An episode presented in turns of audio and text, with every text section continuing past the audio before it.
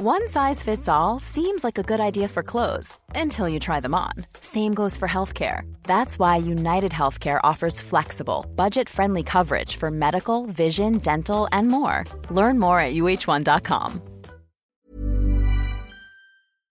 Heraldo Radio 98.5 FM, una estación de Heraldo Media Group, transmitiendo desde Avenida Insurgente Sur 1271, Torre Carrachi, con 100.000 watts de potencia radiada. Heraldo Media Group presenta la información y el entretenimiento que usted necesita para estar enterado, también en su descanso. Informativo El Heraldo Fin de Semana con Sofía García y Alejandro Sánchez por El Heraldo Radio. Con la H que sí suena y ahora también se escucha.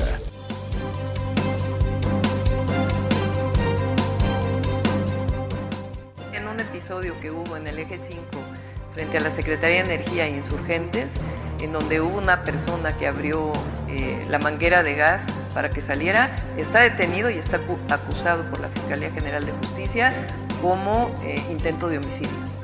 ahí no va a haber este, ningún recato en ese sentido por parte de la Fiscalía. No ha habido riesgo de desabasto y no ha habido ese riesgo porque las autoridades han actuado rápidamente, comenzando por la jefa de gobierno.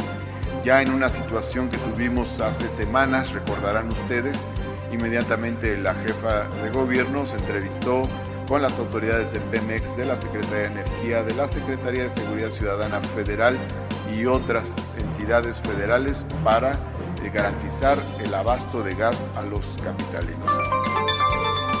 Y yo espero que lo de Dos Bocas sea algo aislado eh, y pedirle a los dirigentes que ayuden y pedirle a los trabajadores que no se dejen manipular que no se dejen utilizar. Que si quieren un dirigente para que les ayude, estoy a las órdenes de ellos. Pero tengo la información de que se les está pagando lo justo y que tienen prestaciones.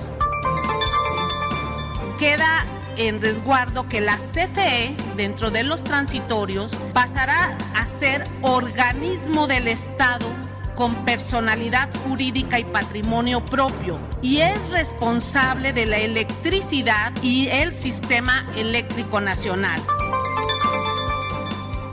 La Secretaría de Salud inició su traslado a la ciudad de Acapulco Guerrero a partir del 3 de octubre, comenzando por sus titulares, los de la Subsecretaría de Prevención y Promoción de la Salud, de la Unidad de Análisis Económico, la Unidad de Administración y Finanzas, las oficinas del secretario y el INSABI.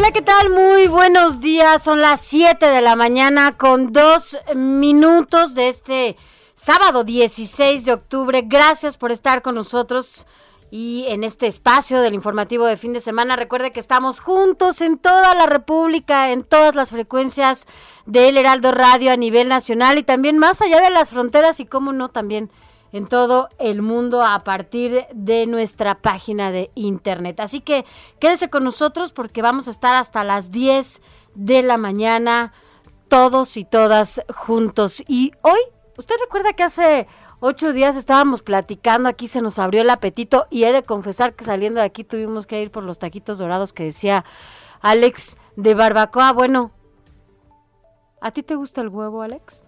Me gusta eh, con machaca, en salsa roja o salsa verde, por ejemplo. O sea, hablando de desayuno para quienes nos escuchan. En, con opales, o sea... Pero el favorito, el eh, eh, favorito. no, el huevo así ahogados en salsa. Esos me gustan mucho. Picositos, ¿te gustan? Picositos. Que te piquen. Puede ser salsa verde o salsa roja, no importa. A mí, a mí también. La verdad es que yo creo que es el desayuno favorito de todos. Y puedo desayunar huevo todos los días. ¿Todos los días? O sea, si eres de... Fíjate, entonces tú eres parte de este sector de la población. Que aumentó el consumo. No, y que además el huevo, además de que es, el, es básico en la dieta de los, de los mexicanos, pues México es el país que más consume huevo en el mundo. Y es que, bueno, esto es debido a, a, a, todos los valores nutritivos que tiene, sí, pero por la importancia que tiene en cada uno de los hogares y es el primer producto de consumo y tiene una ingesta de por lo menos 23 kilos per cápita al año por persona. Tú puedes ser de esas personas. Yo puedo ser de esas, personas. 23 kilos. Y puede ser que yo también sea de este sector de la población mexicana que dobló el consumo eh, de huevo durante la pandemia. En la pandemia, de acuerdo a, pues, las organizaciones que hacen que el huevo llegue a tu mesa, pues dicen que el doble, 50% aumentó el consumo de huevo entre los mexicanos durante el este, este tiempo de la pandemia. Y bueno, todo eso también repercutió en que México, de por sí, ya, somos campeones eh, de obesidad, sobrepeso en el mundo.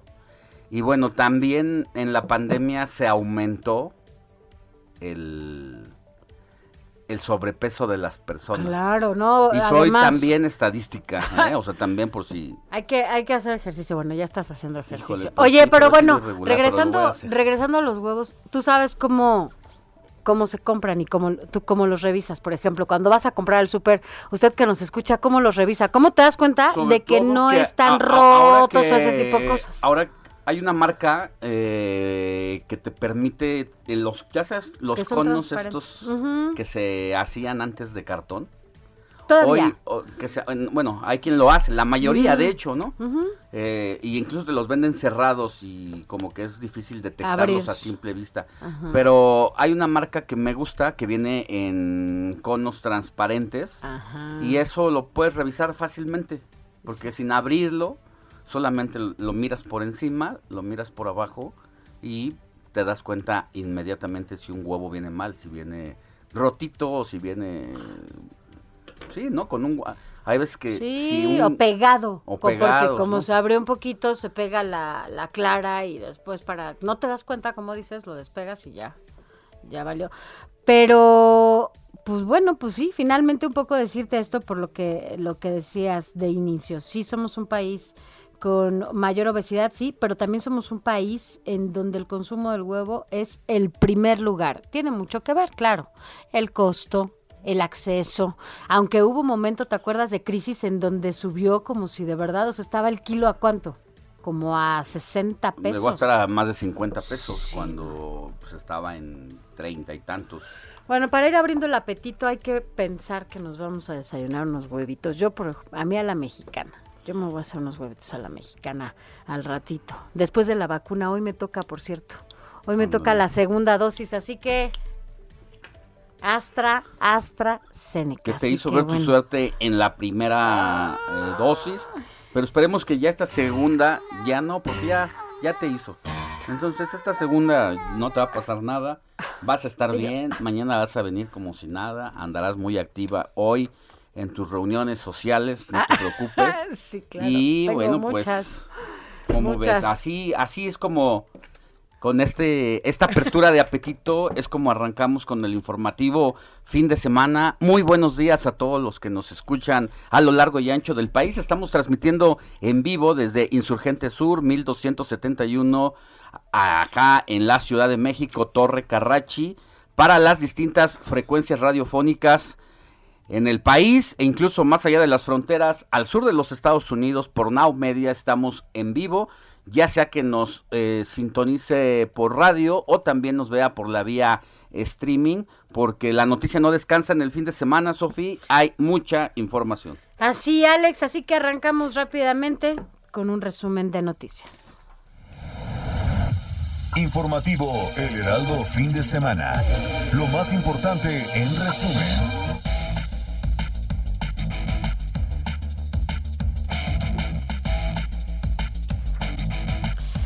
Mira, el director eh, de Gobierno Digital de la Ciudad de México, Eduardo Clark, anunció que a partir del lunes 18 de octubre, es decir, de este lunes que ya viene, la capital del país pasará a semáforo verde, por lo que los eventos masivos en espacios abiertos podrán tener el 100% de aforo y los bares, cantinas, discotecas y salones de eventos sociales aumentarán su aforo al 50%.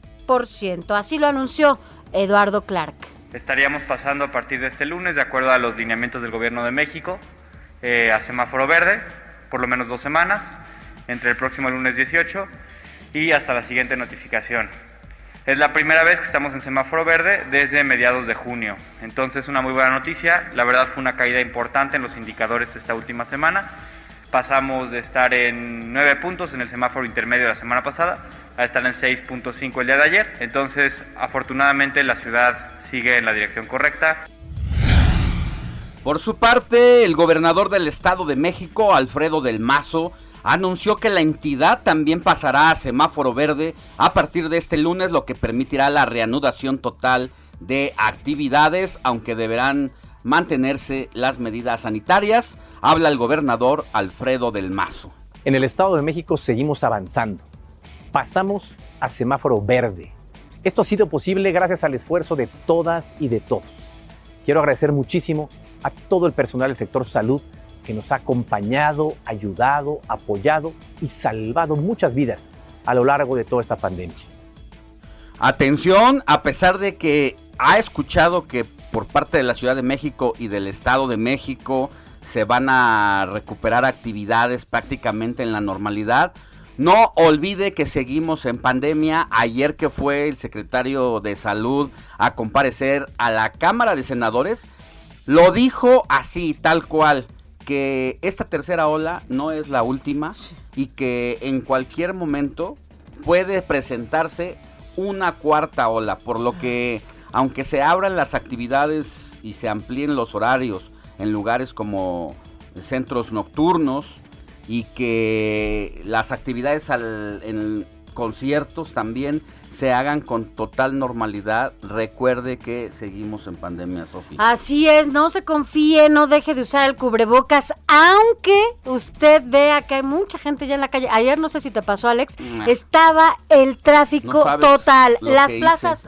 estuve en una plaza comercial cercana aquí a la, a la, a la estación, aquí al Heraldo, y la verdad es que la gente estaba que parecía que no había pandemia.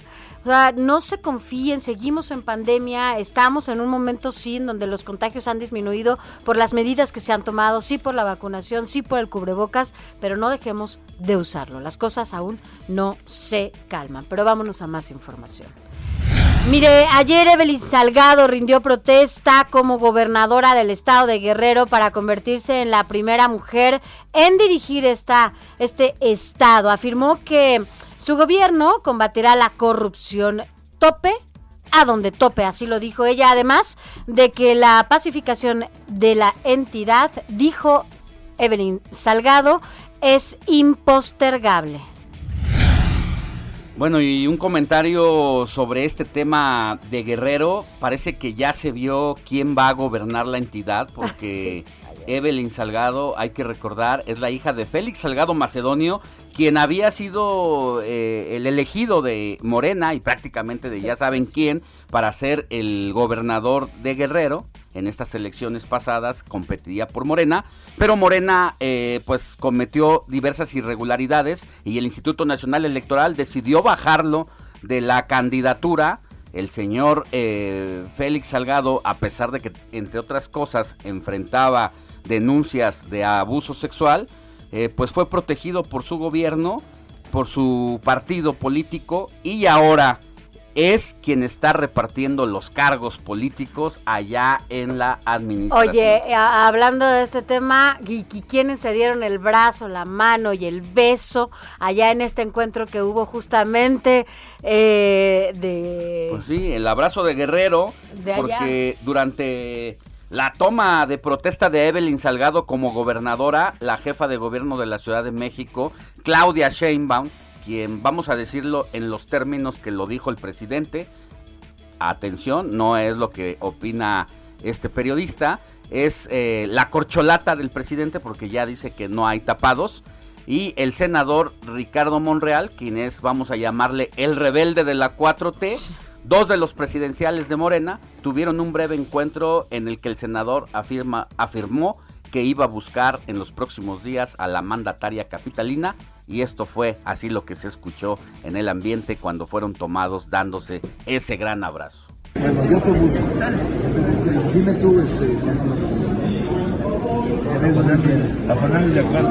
Sí, claro, así va a ser.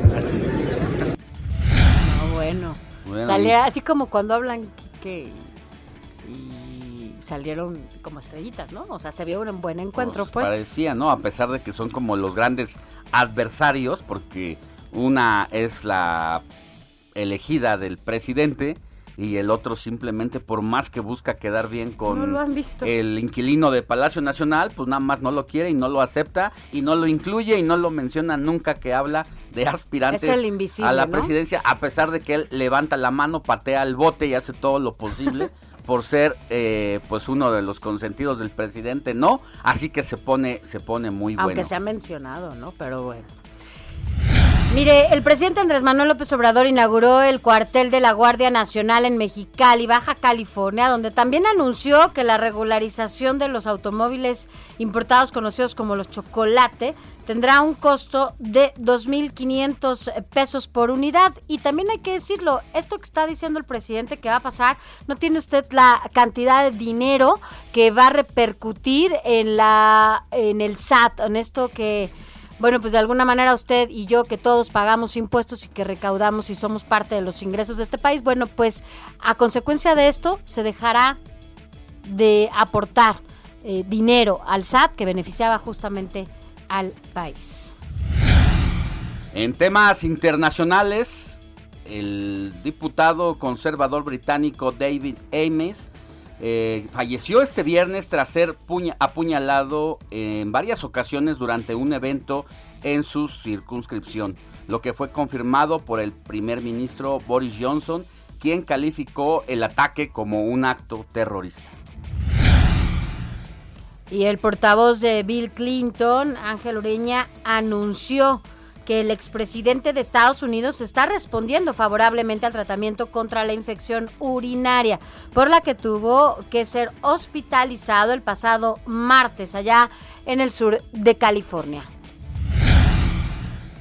Y ahora vámonos con un adelanto de lo mejor de la jornada deportiva porque ya está listo Adrián Caloca. Mi querido Adrián, muy buenos días. Muy buenos días, Sofía, Alex y todos nuestros queridísimos radioescuchas, deseándoles por supuesto, como siempre, un gran inicio de semana. Y qué mejor manera de hacerlo que con toda la información que respecta a esta jornada 13 del torneo Apertura 2021 de nuestra Liga MX. Más adelante les estaremos comentando a detalle los partidos más sobresalientes de este fin de semana. Y no solamente hablaremos de fútbol, sino también cambiando de disciplina, la mejor liga de béisbol en el mundo. Las grandes ligas que ya están jugando sus series de campeonato.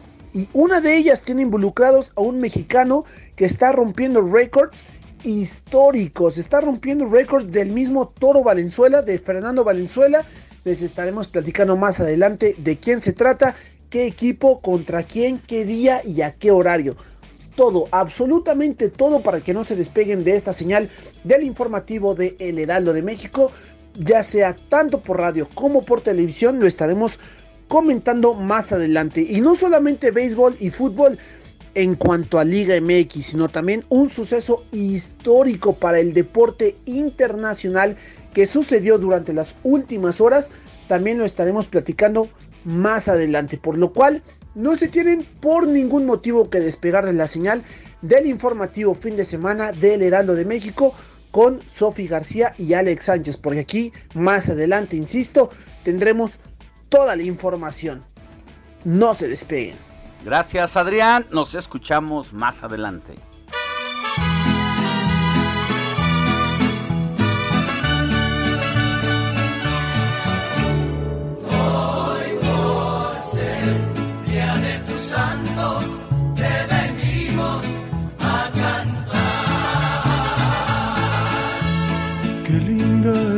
La mañana. Mi Moni Reyes, muy buenos días. ¿A quién vamos a celebrar este 16 de octubre? Muy buenos días, Sofi, Alex, amigos, qué gusto saludarlos. Pues hoy, Sofi, vamos a felicitar a quien lleve por nombre Eduvigis. Eduvigis, así. Fíjense que es un nombre de origen germano y su significado es combate, lucha o batalla. Y les cuento brevemente que a la edad de 12 años, este, Santa se casó con Enrique I, el barbudo de Silesia, quien en el año 1233 llegó a ser duque de la Gran Polonia. Eduviges y Enrique tuvieron un hijo, Enrique II, el piadoso, que falleció en 1241 a consecuencia de la invasión mongola. Bueno, tanto Eduviges como Enrique tuvieron una vida muy humilde, con un gran afán por la religión, ayudaron a los desfavorecidos, caminaron descalzos, inclusive en invierno, y donaron toda su gran fortuna a la iglesia y a los pobres. Eduviges fue canonizada en el año 1267. Y bueno, pues además de darle un abrazo a quien lleve ese nombre de Eduviges, vamos a darle otro a Margarita, Gerardo, Anastasio, Galo, Rodolfo, Lulo, Vidal, Pedro y a ti, Sofi, porque hoy también es el santo de Bonita. ¿Cómo ven? Ay, muchas gracias, mi Moni. Pues hoy son muchos, ¿no? Los que cumplen santo. Hoy no, hoy no salió. Ya ves que siempre Ale- sale José Alejandro o Alejandro o así José. Alejandro Ricardo, no, no, no, no. es Hoy no. santo cada, cada 15 días por lo menos. Pero bueno, un abrazo a todas, a todos. Gracias, mi Moni. También es tu santo. Entonces, gracias. Gracias. Y a quienes celebran alguna fecha en especial, un abrazo desde el informativo fin de semana.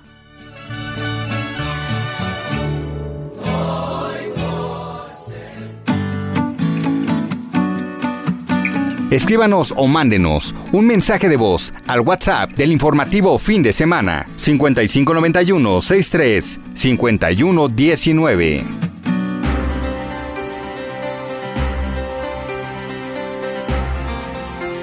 7 de la mañana con 21 minutos, hora del centro de la República y ya estamos recibiendo los principales, los primeros mensajes. Buenos días.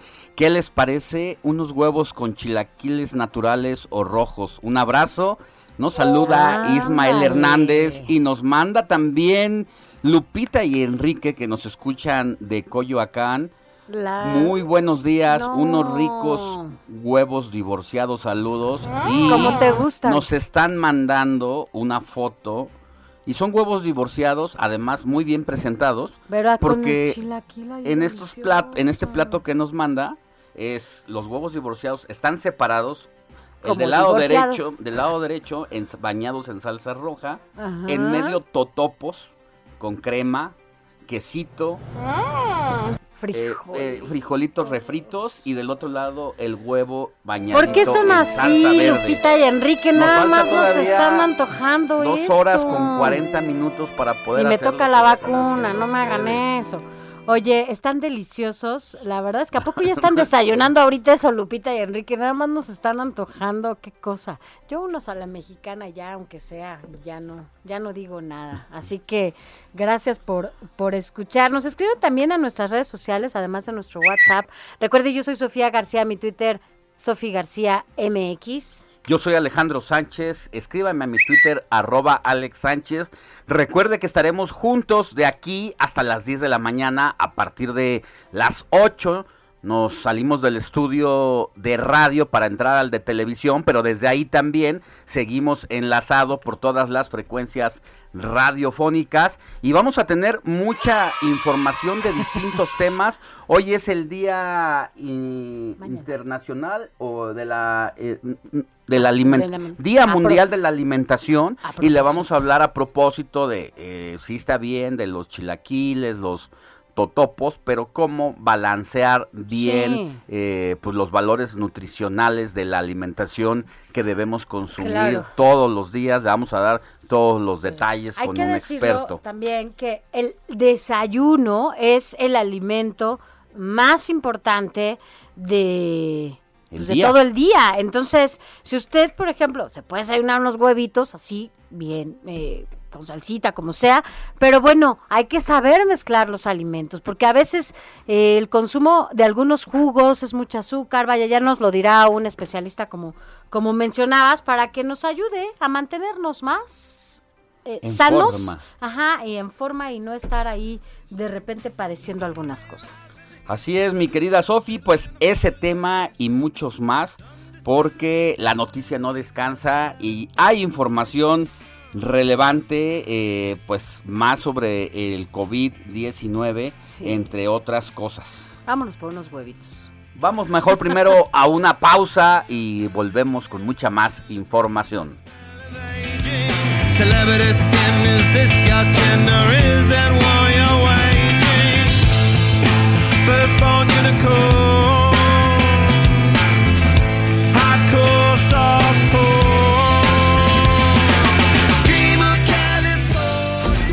La noticia no descansa.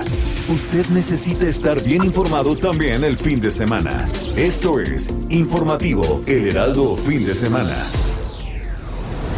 Heraldo Radio. La HCL se comparte, se ve y ahora también se escucha.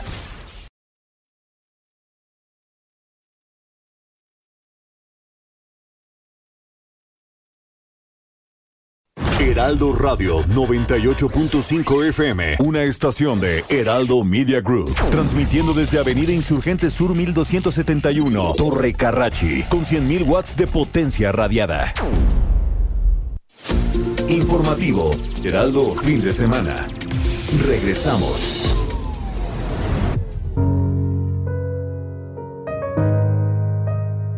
La Organización de las Naciones Unidas para la Agricultura y la Alimentación, FAO, fundada el 16 de octubre de 1945, tiene como misión contribuir a eliminar el hambre en el mundo. En 1979, los 147 países representados en la reunión anual de la FAO decidieron fijar esta fecha como Día Mundial de la Alimentación, con el fin de impulsar acciones solidarias a favor de la lucha contra el hambre, la desnutrición y la pobreza la FAO busca combatir enfermedades epidémicas de los animales y controlar la erosión del suelo.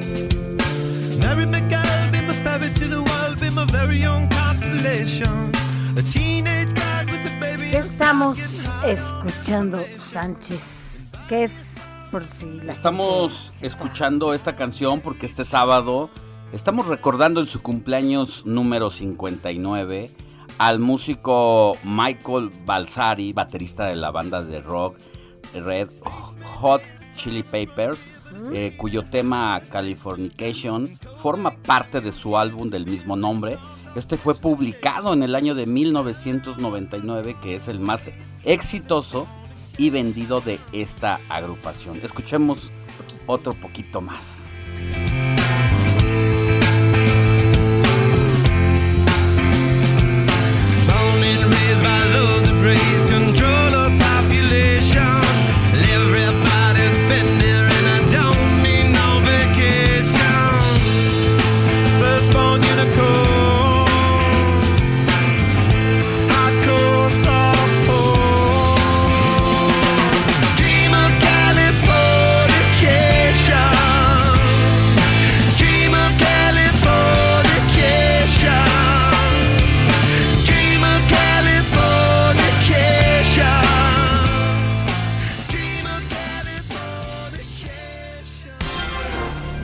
Raimundo Sánchez.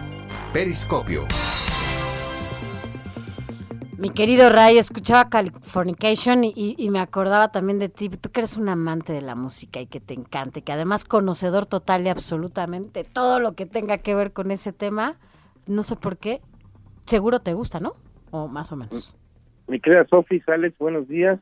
Pensé que estaba disfrutando los, lo que pusieron de los Red Hot Chili Peppers, eh, uno de los grupos emblemáticos, bueno, de los últimos grupos emblemáticos que, ha, que han surgido en Estados Unidos y que, bueno, siguen ahí dando la batalla Así Eh, qué buena selección musical pusieron este sábado. Hoy lo recordábamos porque es el cumpleaños justamente de Michael Balsari, entonces bueno, por eso, por eso, pero bueno, sin duda tú, son actores, ¿eh? ¿son actores? Claro, este eh, Anthony Kiris y que es el Ujú. vocalista y el bajista eh, que es Frie, ellos son actores. De hecho, el bajista sale en una de las escenas de Volver al Futuro. Es el que, el que reta a, a Marty McFly a la carrera o a echar un arrancón, eh, en donde pues supuestamente iba a tener el accidente que le iba a dejar este pues ya con la pierna mala, o sea, pues que le iba a joder la rodilla ahora sí a Marty McFly. ese el que lo reta, ese es el bajista de los Red Hot Chili mira. Pues te digo que un día deberías de venirte y platicar con nosotros esas cosas. A ti que te encanta y que sabes todo. Además de política, también obviamente la música que se, es otra de Un día lo haremos así. Conste. Oye, por lo pronto, bueno, hoy hablamos de tu periscopio, ¿no? Y Así es, esta... Sofi, pues bueno, Ajá. eh, ya se pasó eh, la etapa de los abrazos, Sofi, ya se les acabaron los abrazos a la 4T y bueno, no fue por voluntad propia y prácticamente pues ya se reactivó la guerra contra el crimen organizado, eh, insisto, no por voluntad propia, sino orillado por la exigencia de Estados Unidos eh, que fue formalizada por el secretario de Estado Anthony Blinken en esta cumbre de alto nivel del pasado 8 de octubre. Eh, ¿A qué me refiero, Sofi? Bueno, ya eh, hay un plan eh, que se llama Código Negro, Ujú. En donde pues el gobierno de Estados Unidos y el gobierno mexicano eh, pues tienen el objetivo de desmantelar al cártel Jalisco Nueva Generación. Eh, esto es una exigencia de Estados Unidos, ya está muy interesado en el asunto de la seguridad y para ello se contempla el despliegue de 4.402 soldados, 4.990 agentes de la Guardia Nacional y 7.500 policías estatales. ¿Qué pasó, Sofi? Bueno, después de esta cumbre que tuvo lugar, insisto, el 8 de octubre, eh, no sé si recordarán o deben recordar que dos días después el secretario de la Defensa Nacional, Luis Crescencio Sandoval, Sandoval informó de un operativo contra este cártel, ubicado como el segundo grupo delictivo más peligroso del país.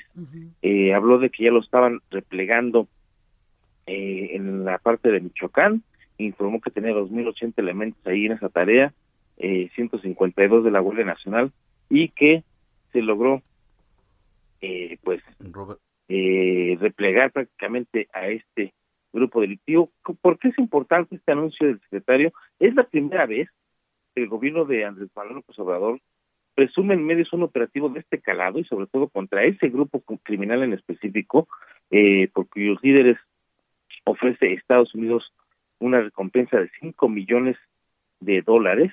Eh, y bueno, pues, pues, llama la atención que se echa a andar esta, pues esta ya combate frontal a, a este cártel en Michoacán, que fue donde precisamente Otra vez Michoacán, ¿no? El inicio de... Felipe Calderón Ujú. eligió Michoacán para lanzar su guerra contra el crimen organizado aquel 10 de diciembre de 2010, que dejó como saldo más de 47 mil muertes en su sexenio y ahora también Michoacán es el punto de partida para la nueva la nueva versión o la versión 4T de la guerra eh, contra el crimen organizado, Sofía Alex. parten del mismo punto para el combate. Ahora, me, me, me preocupa un poco que después de tantas libertades, por lo menos en este en estos grupos, de repente ahora quieran eh, pues ya empezar a acorralarlos y que las cosas puedan salir peor aún, ¿no? Sofi, de hecho, este, pues no sabemos cómo ser. El asunto es que, eh, pues, este interés también de Estados Unidos para que la DEA eh, vuelva a operar en este país tiene que ver con todo esto. Esta, Estados Unidos está, insisto, muy interesado en que bajen los niveles de violencia y sobre todo el tráfico de drogas eh, hacia su país.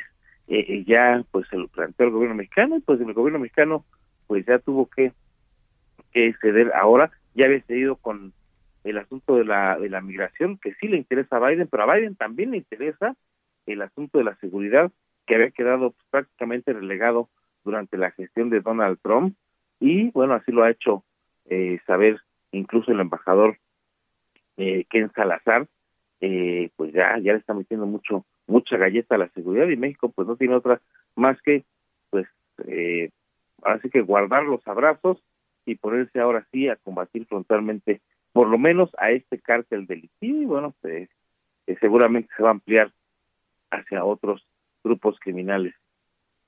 Así será, mi querido Ray, pues la situación, bien lo dijiste, eh, el tema de los abrazos no ha funcionado y tendremos que buscar otra alternativa donde pues los grupos criminales sientan el rigor y el peso del combate más que del apapacho, ¿no?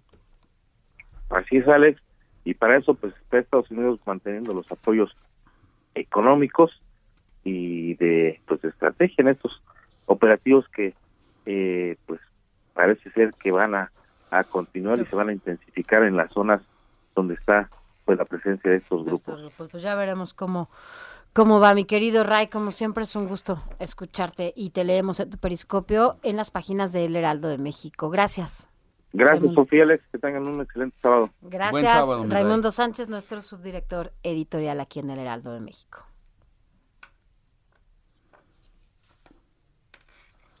Y bueno, son las 7 de la mañana con 40 minutos, hora del el centro de la República. Tenemos una mención que hacer. eh, Para, sobre todo por el mes en el, en el que nos ubicamos, Alex, y esta campaña importante que está llevando a cabo el Heraldo, ¿no? Y, y la aportación también que se están haciendo desde diferentes organizaciones. En este, en este caso, la organización Techo, este 22, 23 y 24 de octubre, le invita a que se una a la colecta de la organización Techo México. Así ayudamos a lograr la meta de recaudación. El objetivo es construir viviendas que beneficiarán a familias de asentamientos populares que viven en situación de pobreza. Participa. Para más información visita la página techo.org. Incluso ya alguna vez platicamos con ellos, a ver si en alguno de estos fines de semana volvemos a hacerlo para ver si han estado cumpliendo justamente los objetivos a partir de las recaudaciones que se hacen de todos ustedes, de toda la gente que aporta para que la gente que vive, bueno, pues o sobrevive, ¿no? En situación de, de pobreza tenga un techo. Así es, y bueno, además de que también en este mes de octubre, por otro lado, estamos en el mes de la concientización sobre el cáncer de mama. Eh, pues esta mañana se va a llevar a cabo en la alcaldía Miguel Hidalgo el tercer trote contra el cáncer de mama que va a encabezar el alcalde Mauricio Tabe y la directora general de Desarrollo Social de la alcaldía, Alessandra Rojo de la Vega. Y ya está listo nuestro compañero motorreportero Alan Rodríguez, quien tiene todos los detalles de este evento. Adelante, Alan, muy buenos días. Sofía, Alejandro, muy buenos días. Ya comienzan los preparativos para esta carrera que está a punto de celebrarse a las 8 de la mañana. Se trata del tercer trote contra el cáncer de mama, organizado por la alcaldía de Miguel Hidalgo y también un grupo de corredores muy reconocidos de esta demarcación, los cuales convocan a todas las personas, hombres, mujeres, niños, adultos, a que vengan a participar vestidos con este color característico de la lucha contra el cáncer de mama, el color rosa, que representa a todas las personas que están batallando en estos momentos contra esta terrible enfermedad. En este evento están participando aproximadamente 50 personas, al momento es la convocatoria que tiene, sin embargo se espera que dentro de los próximos minutos llegue el grupo completo de corredores que estarán realizando esta actividad. Van a circular sobre la avenida de Chapultepec, sobre el circuito de Chapultepec, perdón, y también sobre el circuito Gandhi. La ruta es sobre la alcaldía de Miguel Hidalgo y pues bueno, ya con mucho ánimo podemos observar cómo los participantes están esperando tanto la llegada de los funcionarios como calentando, preparándose para este trote en contra del cáncer de mama. Por lo pronto, el reporte, le estaremos dando más detalles de esta actividad en los próximos minutos. Muy bien, mi querido Alan, estaremos pendientes eh, en los próximos minutos. Seguramente haremos otro enlace contigo ya también cuando estemos enlazados a El Heraldo Televisión para tener todos los detalles de este acto y aprovechar para recordarle a las mujeres, a los hombres también, pues a que se autoexploren porque si se detecta a tiempo esto puede ser curable para no tener que lamentar situaciones eh, más complicadas, mi querido Alan. Esa es una situación que se está mencionando aquí mucho entre los participantes y es que sí, pues cualquier persona, no solamente eh, era esto una enfermedad que se consideraba de personas mayores, sin embargo, hombres, mujeres, incluso jóvenes, pues pueden ser eh, podrían tener esta enfermedad sin saberlo y es por eso que se invita a todos a la autoexploración con fines de conocer pues su estado. Alan, buen día. Muy buen día.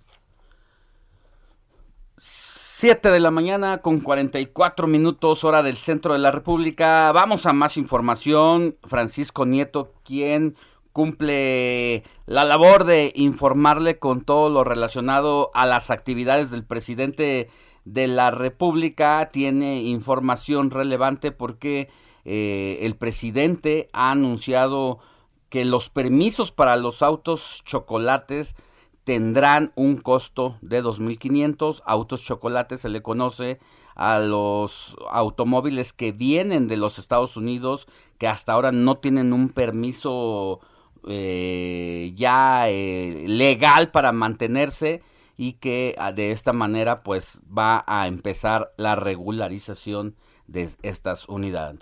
Es Paco Nieto. ¿Qué tal, Sofi? Alejandro, muy buenos días. Los saludo desde Ensenada, Baja California, en el segundo día de gira de trabajo del presidente Andrés Manuel López Obrador. El día de ayer el presidente Sofía Alejandro estuvo en la capital de esta entidad, en Mexicali, después se trasladó a la ciudad de Tecate y después llegó a Ensenada, pero en Mexicali pues el presidente dio un aviso un aviso que hoy se firma el decreto para regularizar a los autos chocolate estos coches que son eh, ilegales que son eh, que no tienen papeles que vienen principalmente de los Estados Unidos y el presidente pues anunció que eh, costará el permiso para quien tenga un coche de estas características 2.500 pesos. En Baja California se estima que hay 800 mil autos sin papeles es decir la recaudación sería de 2 mil millones de pesos recursos etiquetados exclusivamente para tapar eh, baches acompañado del gobernador saliente y de la entrante de Baja California Jaime Bonilla y Marina del Pilar Ávila, pues el mandatario informó que hoy se dará este decreto, hoy se firmará para que ya sea eh, legal, para que ya empiecen a pues hacerse un registro para estas unidades. El presidente dijo que se hace por una cuestión de seguridad y también porque hay pues ocasiones o en muchas ocasiones la gente no tiene para comprarse un coche eh, nuevo, pero bueno, esto va a generar eh, mucha polémica, ya está generando mucha polémica y bueno, pues esperemos eh, que hoy el presidente dé más datos sobre este tema de los autos chocolate. Pues esto es parte de lo que se está viviendo en esta gira en el estado de Baja California. Alejandro, Sofía. Muchas gracias Paco, buen día y vámonos también con Iván Saldaña porque ayer compareció en el Senado de la República el secretario de Salud Jorge Alcocer y aseguró que los niños no necesitan vacunas contra el COVID-19. Esto a pesar de que varios recursos legales han obligado a la autoridad sanitaria a vacunar a los eh, menores de edad.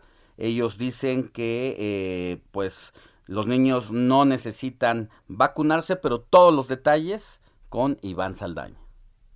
Buenos días, Sofía Alejandro Auditorio. El secretario de Salud Pública Jorge Alcocer y el titular del Instituto de Salud para el Bienestar INSABI, Juan Antonio Ferrer, comparecieron este viernes en el Senado de la República como parte de la glosa del tercer informe de gobierno presidencial.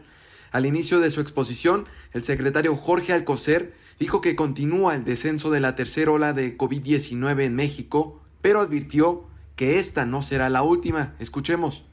Con la tercera ola, esperemos no sea, si fuera la, la, última, no va a ser así, desafortunadamente. Esta tercera ola claramente está en descenso. Sin embargo, destacó que el sistema de salud está más fortalecido con infraestructura y recursos para hacer frente a la pandemia y el 30 de octubre próximo esperan llegar a un total de adultos mayores de 18 años vacunados en todo el país. Alcocer Varela habló ante la Comisión de Salud del Senado y no ante el Pleno que convoca a los 128 senadores, lo que dio condiciones para una comparecencia con más orden. Aún así, hubo fuertes cuestionamientos de senadoras sobre el manejo del sistema de la salud pública y la lucha contra la pandemia del COVID-19 en México. Una de ellas fue la senadora priista Silvana Beltrones, que reprochó que en México no se esté vacunando a menores de edad.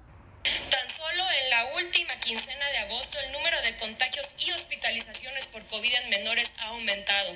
Y si esto no es suficiente, hay un registro de 758 menores fallecidos por causas relacionadas por COVID. Señor secretario, la sola muerte de un menor bastaría para que se inicie esta etapa de vacunación. El secretario de Salud contestó que al momento no hay necesidad de vacunar a menores de edad por sus altos niveles de anticuerpos e incluso advirtió que podría ser contraproducente para su desarrollo del sistema inmunológico. Pero esa es la razón, no es que se quiera no vacunarlo. Si a mí me preguntan, ¿a su nieto le, le vacuna? No, a esa edad, hasta no saber. Y esto lo vamos a empezar a definir igual que la tercera dosis, que también está en discusión, a partir del, del siguiente año, en, en, el primer trimestre esti, se estima del 2022. Y ese es... Otro de los reproches llegó por parte del PAN a través de la senadora Xochil Gálvez. Nadie puede ya negar que sigue la escasez y el desabasto de medicinas y material quirúrgico en las instituciones de salud pública. Sin embargo, donde la situación del desabasto es más dramática es en el caso de los medicamentos oncológicos, en particular para los tratamientos de niñas y niños con cáncer. No es un invento del neoliberalismo ni propaganda o complot conservador para criticar o derrocar a la 4T. En respuesta, el titular del INSABI, Juan Antonio Ferrer, aseguró que el abasto total de medicamentos oncológicos está asegurado para este año y que no prevén que haya afectaciones en la atención de ningún paciente, incluidos los niños con cáncer. Sin embargo, reveló que a la fecha se han repartido el 50% de piezas en todo el país. Que hemos comprado el 96% de medicamentos en el mundo, ya los tenemos si yo digo que en el abasto vamos a más de un 50%, además le voy a decir algo con todo respeto de muchos y perdón por la acusación a muchos. Miren, los medicamentos se entregan por un programa que establecen las propias entidades federativas, las instituciones, porque después se los roban. Lo lamento decir así, se los roban, los comercializan en farmacias y no somos inocentes. Sofía, Alejandro, la información esta mañana. Pues muchas gracias, querido eh, Van Saldaña. Pues sí, es lamentable escuchar lo que dice eh, pues el secretario de Salud, ¿no? Que ahora eh, prácticamente eh, reparte culpas a los gobiernos de los estados porque se roban los medicamentos, pero pues no sabemos de alguna investigación o algo que esté en curso y que haya personas que sean sancionadas por esa situación. Y sobre el tema de las vacunas en menores, el presidente Andrés Manuel López Obrador dijo que la decisión de un juez federal que ordena la vacunación ante COVID a menores no es cosa juzgada y prácticamente anuncia que va a apelar esa decisión porque dice va a seguir el caso en otras instancias. No es que el gobierno no quiera vacunar a los niños y a los adolescentes, adolescentes, sino que los estudios pues todavía no están eh, comprobados que se pueda y que sea lo más benéfico para los menores de edad. Vamos rapidísimo con Carlos Navarro porque también nos tiene información sobre el tema de vacunas aquí en la Ciudad de México. Adelante, Carlos. Buenos días, Alejandro. Te saludo con gusto a ti al auditorio y comentarte que las dosis de Pfizer están por ser asignadas a los menores de 12 a 17 años de edad con comorbilidades en la Ciudad de México. La titular de la Secretaría de Salud Local, Oliva López Arellano, informó que tienen un estimado de 150 mil menores quienes serían candidatos a esta vacuna contra COVID-19. Escuchemos. Eh, sí tenemos previsto ya, además de la alcaldía Coajimalpa, ya está eh, adelantada, digamos, la información de que nos van a asignar vacuna Pfizer para iniciar la vacunación de menores entre 12 y 17 años con comorbilidades. Todavía no está previsto qué día se iniciaría, pero ya estamos eh, atentos, digamos, a que en el momento en que se nos asigne y la tengamos en nuestro almacén central, iniciar con esta vacunación. Tras el avance en la vacunación de adultos mayores en la capital del país, la Secretaría de Salud informó que van a mantener un esquema similar. Escuchemos. Vamos a seguir con el mismo esquema exitoso que ha tenido la Ciudad de México para vacunar, solo de- tendríamos que definir las sedes, sedes que permitan eh, que estos menores se vacunen. También dependiendo del volumen, serían sedes más bien pequeñas, de las que tenemos. ¿También serían por, al- por alcaldías? No, no, aquí tendríamos más bien una propuesta de una sede en el norte y una sede en el sur. Así es que en la Ciudad de México ya nada más están pendientes de la información del gobierno federal para comenzar la vacunación a menores de 12 a 17 años de edad con comorbilidades, que recordemos son 150 mil. Alejandro, la información que te tengo. Muchas gracias, Carlos. Que tengas buen día. Estaremos pendientes. Hasta luego, buenos días. Y sí, ya le decía eh, lo que nos comenta Carlos de que va el presidente de la República pues prácticamente a tomar una decisión y de eso va a depender lo que se haga aquí en la Ciudad de México para ver si se contempla el plan o no de vacunación en menores de edad. Ya lo veremos qué estará pasando en los tribunales y cómo se resuelve este caso. Nosotros ya llegamos al final de la primera hora del informativo fin de semana. Vamos a una pausa y nos vemos en un minutito ya enlazados con televisión. Pausa y volvemos con más. La noticia no descansa. Usted necesita estar bien informado también el fin de semana. Esto es Informativo El Heraldo Fin de Semana. Heraldo Radio 98.5 FM, una estación de Heraldo Media Group, transmitiendo desde Avenida Insurgente Sur 1271, Torre Carrachi, con 100.000 watts de potencia radiada.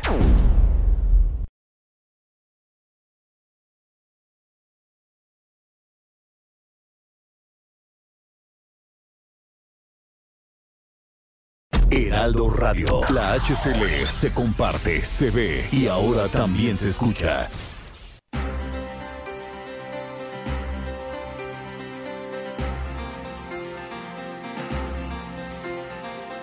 Esto es informativo de fin de semana con Sofía García y Alejandro Sánchez.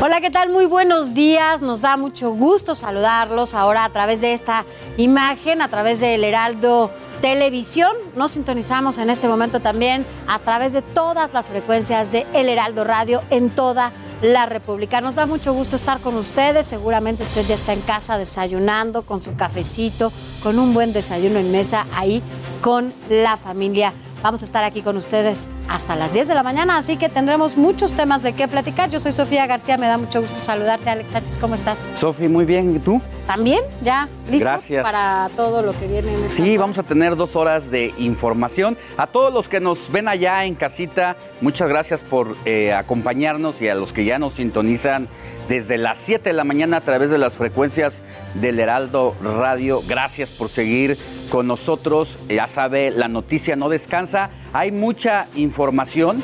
Los temas que han sacudido al país en las últimas horas, le vamos a decir cada detalle. Yo soy Alejandro Sánchez y así comenzamos con el informativo de fin de semana. Buenos días.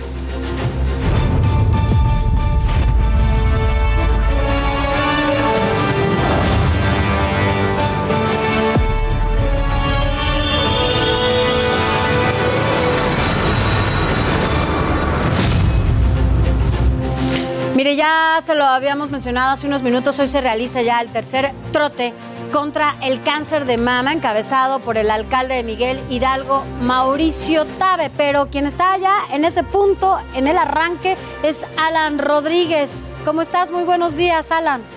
Sofía Alejandro, muy buenos días. Ya nos encontramos en estos momentos en la explanada de la Estela de Luz, donde los participantes del tercer trote contra el cáncer de mama, convocado por la alcaldía de Miguel Hidalgo y por un grupo de corredores de esta demarcación, pues ya se encuentran preparándose, calentando, alistándose, porque dentro de unos minutos comenzará ya esta ruta. Eh, Tiene tres rutas que estarán circulando, caminando por la zona del circuito del bosque de Chapultepec, 5, 7 y 10 kilómetros. Esto para todas las personas que buscan hacer conciencia sobre la lucha contra el cáncer de mama, el cual inicia, se ha hecho muy presente con la prevención. Es lo que se ha mencionado en este punto. Mientras tanto, pues el alcalde ya se encuentra dando una pues breve plática antes de iniciar este evento y a punto de iniciar pues lo que es el arranque de esta actividad. Hemos observado hasta el momento que tenemos un aproximado de 300 personas quienes han sido partícipes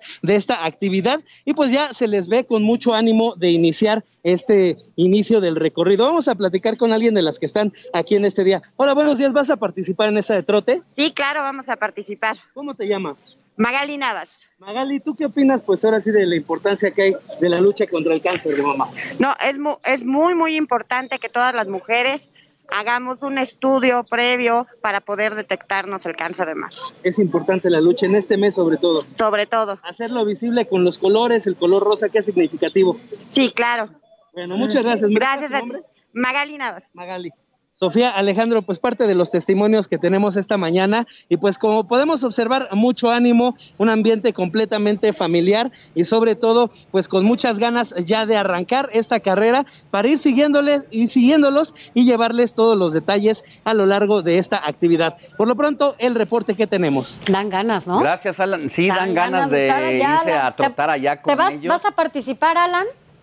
Vamos a participar, pero siguiéndolos en la motocicleta porque pues... No, eh, claro, es- no, lo puedes, no la puedes dejar ahí, hay que seguir muy de cerca esta actividad. Vale la pena por la, eh, pues el mensaje que se le lleva a las personas, a las mujeres, a los hombres también, eh, porque ya lo decíamos hace ratito en el primer enlace en radio, si llegara a haber una cosa inusual, en alguno de los senos. Si se detecta a tiempo, mi querido Alan, esto puede tener eh, un, un final feliz. Sí, es cuestión de vida o muerte, dependiendo del tiempo. Así que bueno, pues estaremos al pendiente de todas las actividades que se realicen. Alan, gracias por tu reporte. Vamos a estar muy pendientes y reportando cualquier situación que se presente en este punto. Muy buen día. Gracias, buen día, Alan.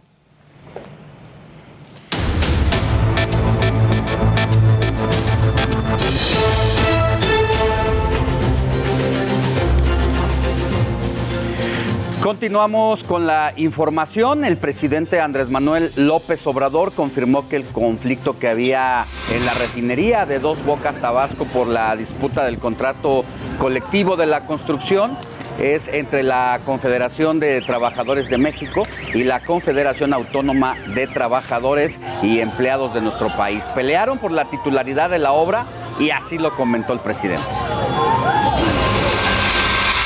Y yo espero que lo de Dos Bocas sea algo aislado y pedirle a los dirigentes que ayuden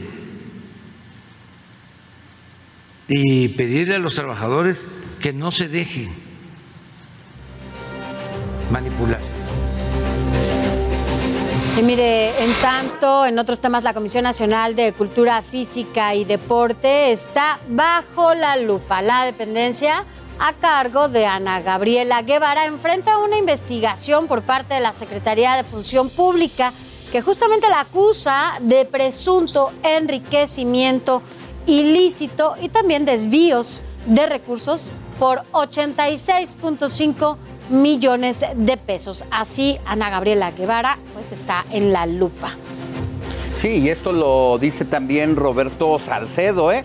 No es una acusación de parte de la oposición, sino es la titular, es el titular de la función pública quien explicó que la comisión entregaba de forma indebida apoyos económicos tanto a entrenadores y deportistas como otras personalidades. Estamos muy atentos a lo que sucede en la CONADE y, te- y tenemos eh, varias denuncias en la Fiscalía, en el Tribunal eh, eh, de Justicia Administrativa y también en nuestro, en nuestro órgano interno de control. Vámonos a otra información. Ante la posibilidad de ser candidata a la presidencia de la República en 2024, Claudia Sheinbaum, jefa de gobierno de la Ciudad de México, respaldó al presidente López Obrador para realizar una encuesta que determine al representante de Morena para la competencia de 2024. Sin embargo, insistió en que aún no es momento para hablar de la sucesión presidencial. Así lo dijo. Pues es lo que establecen los estatutos del partido al que pertenecemos, que es Morena. Está por los estatutos y es algo con lo que concuerdo, pero además el presidente de la República siempre lo ha mantenido, inclusive previamente a que existiera Morena. Entonces es algo que inclusive está en los estatutos y me parece pues un método adecuado. Ha sido nombrada Claudia Sheinbaum por el propio presidente como una de sus corcholatas, porque dice que ya no hay tapados en este proceso electoral y que Claudia Sheinbaum tiene aspiraciones legítimas para buscar el cargo, aunque sea con mucha anticipación. Del otro lado está otro de los aspirantes que se llama Ricardo Monreal, senador por Morena, pero que no está en los afectos del presidente de la República, al menos para que busque la candidatura pero él prácticamente se ha llamado el rebelde de la 4T y él no quiere el método de las encuestas porque dice que no son transparentes, no son claras, no se conocen los métodos y no hay nada que le pueda garantizar la honestidad a este proceso para sacar a quien va a ser el mero mero o la mera mera de la próxima competencia electoral. Mire, vámonos a otros temas porque la suspensión de actividades por parte del gremio gasero en el Valle de México continúa. Esto derivado del nulo acercamiento por parte de las autoridades. Los comisionistas aseguraron que permanecen en búsqueda de una solución contundente para volver a las actividades. Veamos.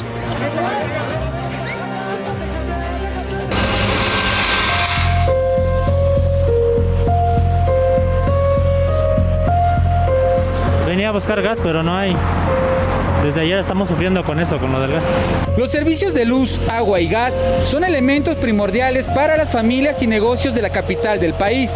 Y a menos de una semana del paro de labores del gremio gasero, los habitantes de Iztapalapa ya comienzan a sufrir las afectaciones.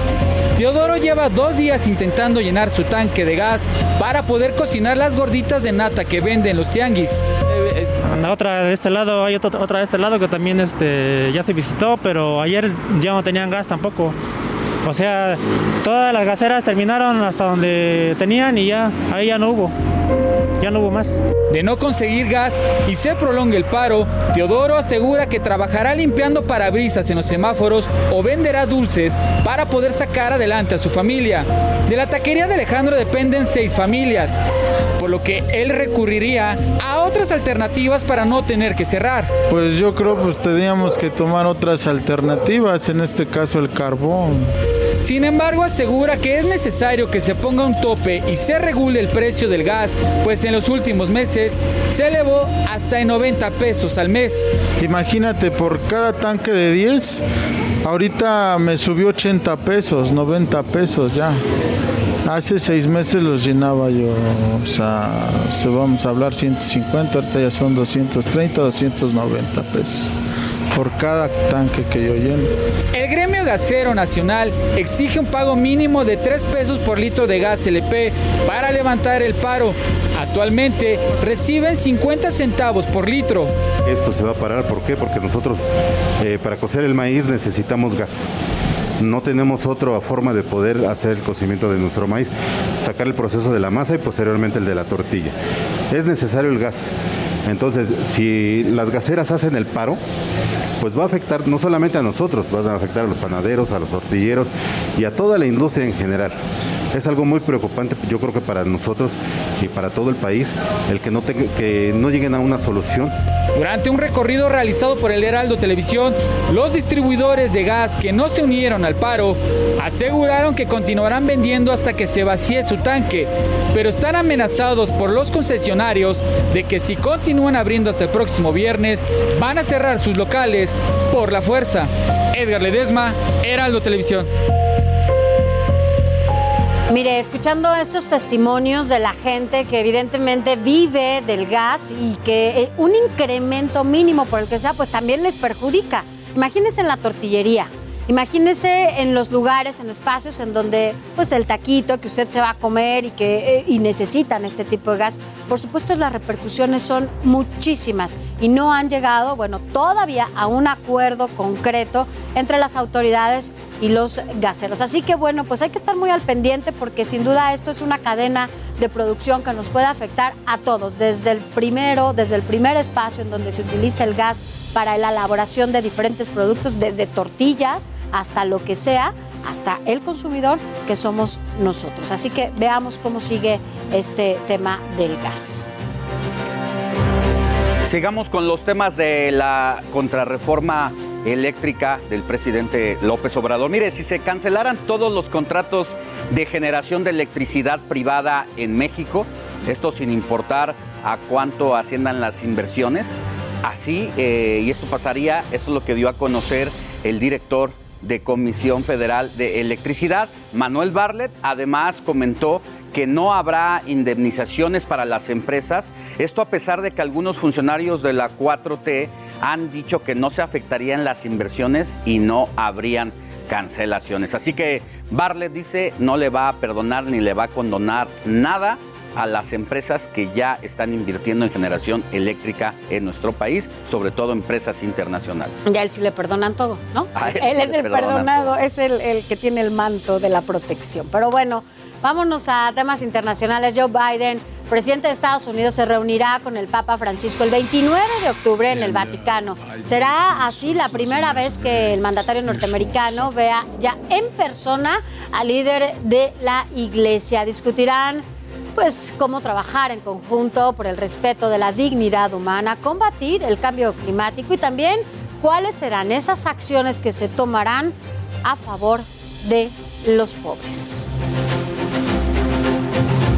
En más información internacional, Venezuela está en alerta tras el surgimiento de un brote de fiebre amarilla. Hasta el momento no se ha confirmado o solamente se han confirmado siete casos, por lo que la Organización Mundial de la Salud hizo un llamado a las personas que piensan viajar al país.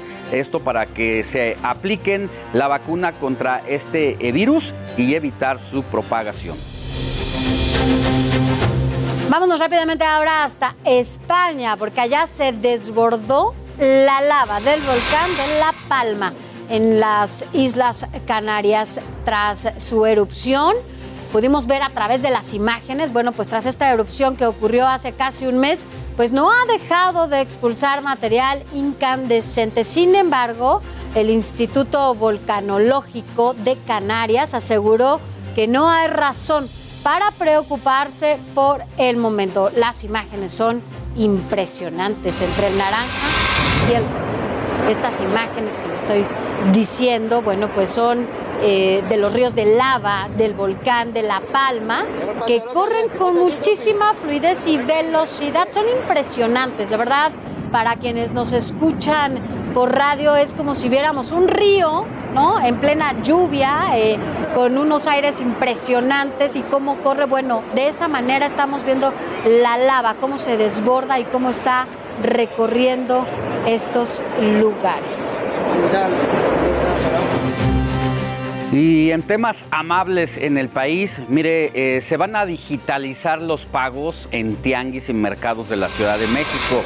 El proyecto estará a cargo de la Secretaría de Desarrollo Económico y eh, pues el mercado de pago se aplicará en 335 mercados públicos y 51 tianguis mediante el uso de tarjetas de crédito y débito, así como códigos QR. El beneficio sería algo así como para 20 mil locatarios. Eso es una buena noticia, ¿no? La digitalización de los mercados. Pues sí, porque luego Está- ya tú traes la tarjeta Ah, y ya es poco exacto. lo que el flujo efectivo. Y ahora con el tema de la pandemia, pocas veces hemos ido a los cajeros. Pero bueno, vámonos a más información. Mire, la Secretaría de Turismo Capitalino dio a conocer también que, bueno, se harán diversos recorridos turísticos por la Catedral Metropolitana como parte de la conmemoración del Día de Muertos. Estas acciones son parte de la reanudación de actividades masivas en la Ciudad de México que tienen por objetivo impulsar la economía de diversos sectores. La verdad es que ah, en algún momento me tocó ir a este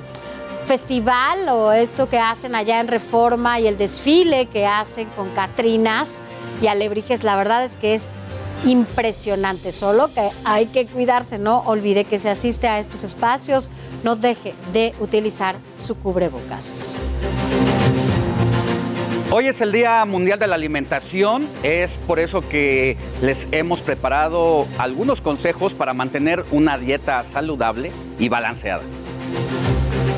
Hoy se celebra el Día Mundial de la Alimentación. Es por eso que te presentaremos el plato del bien comer. ¿Sabes qué es esto?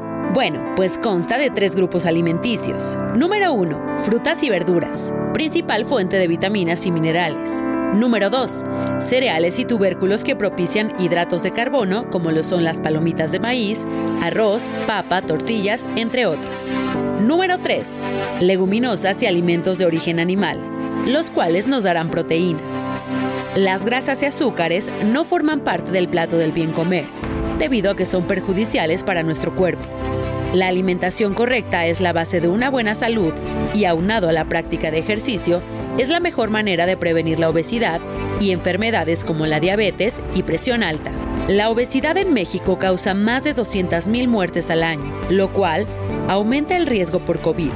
Es por eso que el Día de la Alimentación hoy no se encuentra en un momento crítico.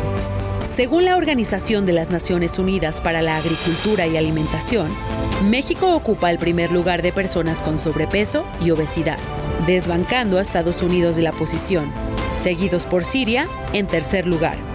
Gaby Guzmán, Heraldo Televisión.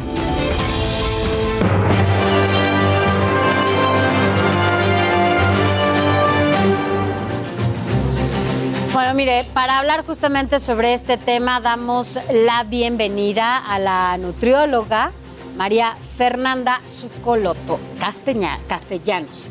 Gracias por estar aquí, por decirnos, por guiarnos, porque la verdad es que yo sí creo, María Fernanda, que de por sí no tenemos buenos hábitos alimenticios y se ha agudizado todo en medio de esta pandemia en donde estamos encerrados. Incluso decíamos al inicio de este espacio, Alex, que la obesidad, bueno, pues se ha incrementado, ¿no? No tenemos buenos hábitos alimenticios. ¿Por qué? Claro, pues bueno, bienvenido. Muchas gracias por, la invitación y por estar aquí hoy eh, conmigo. Y pues bueno, lo importante de un día como hoy es hacernos un poquito más conscientes de la importancia que tiene nuestra alimentación en nuestra vida diaria. Creo que en el, por el momento en el que estamos eh, pasando, por la pandemia, creo que como consumidores nos volvimos un poquito más conscientes de la importancia que tiene la salud en nuestra alimentación y la importancia que tiene eh, el saber elegir los alimentos que llevamos todos los días a nuestra casa. Entonces, el, día de hoy celebramos el Día Mundial de la Alimentación. Eh, es una fecha que está eh, celebrada por la Organización de las eh, Naciones Unidas para la Agricultura y la Alimentación, que es mejor conocida como la FAO. Y este año lo importante es que tiene como objetivo platicar o, o, fijarse el futuro de la alimentación. ¿no? Entonces, lo importante que es el ¿Cómo vamos a asegurar que tenemos estos alimentos saludables que vamos a poder llevar todos los días a nuestras casas? Sobre todo pensando en la salud de las personas, pero también en la salud del planeta. Tenemos que asegurar que va a haber recursos que nos alcancen para poder tener una alimentación correcta, no solo hoy, sino hacia adelante. es, un, es un buen momento también para la reflexión de la sinergia entre nosotros y el medio ambiente, sobre todo por los alimentos que consumimos, de dónde provienen. Y es aquí donde me quiero seguir deteniendo porque mm, qué bueno que estén estos días para visibilizar la temática y tomar conciencia porque uno va al supermercado, vas con el carrito y la verdad es que es poca, poca la gente la que nos detenemos a leer el valor nutricional de los alimentos y saber qué proporciones de calorías tenemos que comer al día. Porque entre más información haya y tengamos, si necesito un determinado número de calorías para el día, cuando te comes el panquecito, el chocolatito, le vas midiendo. ¿Por dónde empezar cuando no hay estos hábitos?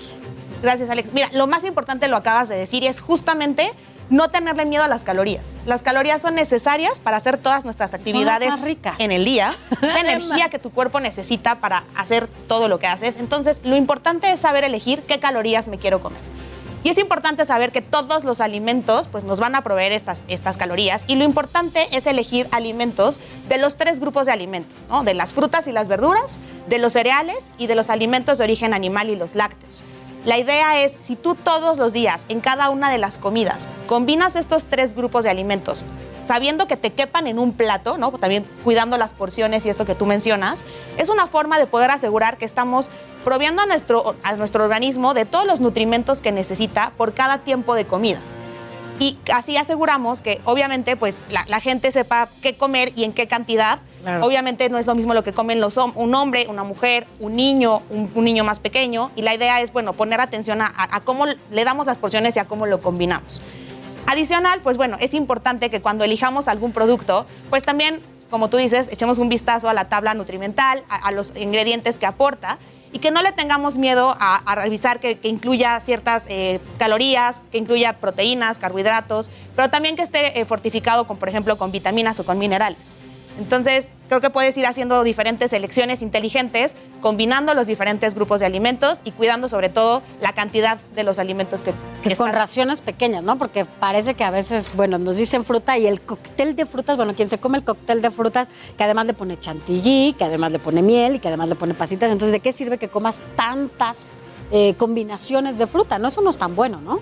Claro, o sea, la idea es cuidar también la porción de fruta que consumes y, por ejemplo, en ese caso puedes combinar la fruta con otros alimentos que, por ejemplo, podría ser el yogurt. Mm. El yogurt es un lácteo diferente, es un lácteo fermentado y si tú lo combinas, por ejemplo, con cereales o con frutas, podrías crear, por ejemplo, un desayuno saludable, una cena ligera o incluso, no sé, podrías utilizarlo para preparar alguna receta en una, alguna versión más saludable, sustituyendo, eh, no sé, algún aderezo o la crema y vas creando poco a poco pues recetas más saludables. Claro. María Fernanda, eh, nos dicen que podemos comer un poquito de todo sabiéndolo bien repartir. Pero definitivamente, y ya nos quedan 40 segundos, hay cosas que realmente deberíamos evitar. Las gaseosas, por ejemplo, ¿no? Pues mira, más que evitar las gaseosas, yo te diría, consume dos litros de agua al día para que asegures una adecuada hidratación y una adecuada hidratación te va a ayudar y te va a proveer varios beneficios a la salud. Entonces, mientras tú consumas suficiente agua, consumas de todos los grupos de alimentos. Ven seguido, María Fernanda, para que nos des algunos tips. ¿vale? Gracias, nutrióloga María Fernanda Coloto. Vamos a una pausa, no se vaya, porque aquí vamos a seguir platicando de la alimentación. Informativo El Heraldo, fin de semana. Heraldo Radio, la HCL se comparte, se ve y ahora también se escucha.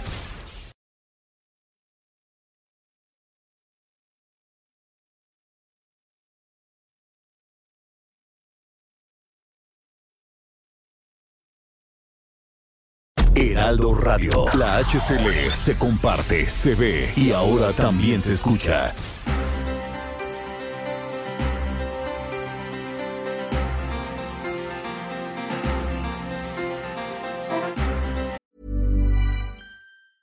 Hey, it's Ryan Reynolds and I'm here with Keith, co-star of my upcoming film If, only in theaters May 17th. Do you want to tell people the big news? All right, I'll do it. Sign up now and you'll get unlimited for $15 a month in six months of Paramount Plus Essential Plan on us. Mintmobile.com slash switch. Upfront payment of $45 equivalent to $15 per month. Unlimited over 40 gigabytes per month. Face lower speeds. Videos at 480p. Active Mint customers by 531.24 get six months of Paramount Plus Essential Plan. Auto renews after six months. Offer ends May 31st, 2024. Separate Paramount Plus registration required. Terms and conditions apply if rated PG.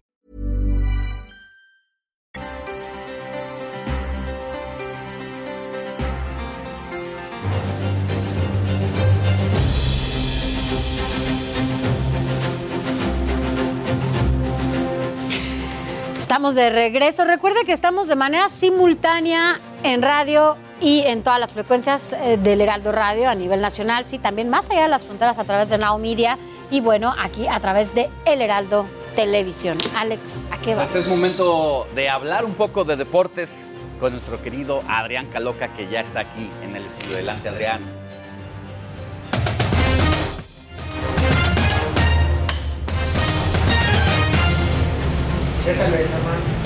Muy buenos días para todos. Y sí, en efecto, mi queridísimo Alex Sofi, hoy tenemos que platicar de algo bastante especial porque justamente un día como hoy, que fue 16 de octubre y también cayó en sábado, pero del año 2004 eh, debutó el que para muchos es el mejor futbolista de la actualidad, y de la historia. Me refiero a nada más ni nada menos que Lionel Messi. Aquella tarde justamente eh, pues de la jornada séptima del campeonato español o de la liga como también se le conoce, 2004-2005, la campaña a la que me refiero, se cumplían por ahí de los minutos 82, cuando justamente en el derby catalán el argentino, el argentino, perdón, ingresó en sustitución del portugués Deco con el dorsal 30, el mismo que el día de hoy ocupa con el Paris Saint Germain, bueno, ya en su cambio de equipo después de muchos, muchos años adelante, pero Lío eh, ingresó y debutó un día como hoy, hace justo 17 años,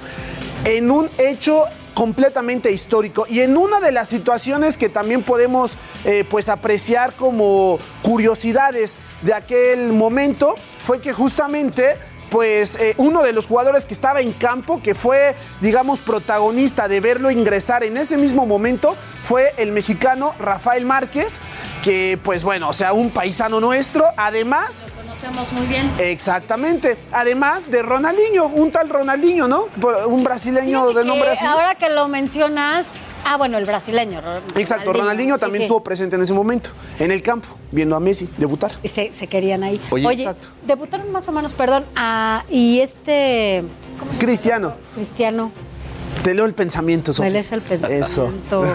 Qué bueno, porque ya CR7. llega una edad, llega una edad que uno ya no se acuerda muchas cosas. Oye, pero fíjate, ahora que mencionabas a Messi, lo que te quiero decir es que a mí Messi siempre me ha gustado, vaya. No soy como tú, especialista en todos estos temas, pero me gusta cómo juega. Alguna vez incluso tuve la oportunidad de verlo en el estadio, allá cuando jugaba en el Barcelona. Y me gusta, me gusta. Siempre ha sido una persona muy sencilla, ¿no? Tranquilo. Tranquilo y todo. Pero ¿sabes con quién definitivamente no puedo? Hablando de estos astros del fútbol. Con, CR7. Cristiano. O sea, me- El, ego, ¿no? pues es que no sé, es- siento que es más una producción que un futbolista. No lo sé. Y juega bien. Yo, yo, yo me estoy metiendo en algo que no conozco, pues, pero sé que juega muy bien y todo, pero son, Sí. Son totalmente opuestos, ¿no? Sí, la, la verdad es que es una situación, pues que sí, como bien lo mencionas, más allá de lo, de lo futbolístico, pues está esta cuestión de tal vez del ego, de todo lo que se ha hecho alrededor de ellos. Messi es una persona más tranquila, no le gusta tanto la cámara, tal vez Cristiano un poco más, y pues sumado a esto, para que también tengas otra... otro datito, mi queridísima Sofi, es que ahora la pareja de Cristiano, que es esta Georgina, va a estrenar un reality, ¿no? En una de las plataformas más famosas. Entonces, por ahí también, por si gustas, por si te termina de convencer CR7, puedes conocer un poquito más de su familia, ¿no? Vamos a Muy bien, ver qué a tal. ver si ¿Cómo sí, ves, si Alex? no. Bueno, pues son dos perfiles completamente diferentes. Completamente. Eh, como bien dices, eh, Messi es completamente un ser introvertido. De hecho, leí hace no mucho un libro de Leonel Fascio, un periodista argentino que vive en Barcelona. Hizo la biografía de Leonel Messi y decía que es el futbolista que no juega, eh, no hace videojuegos, no, no lee y que cuando no juega fútbol lo que más hace es dormir.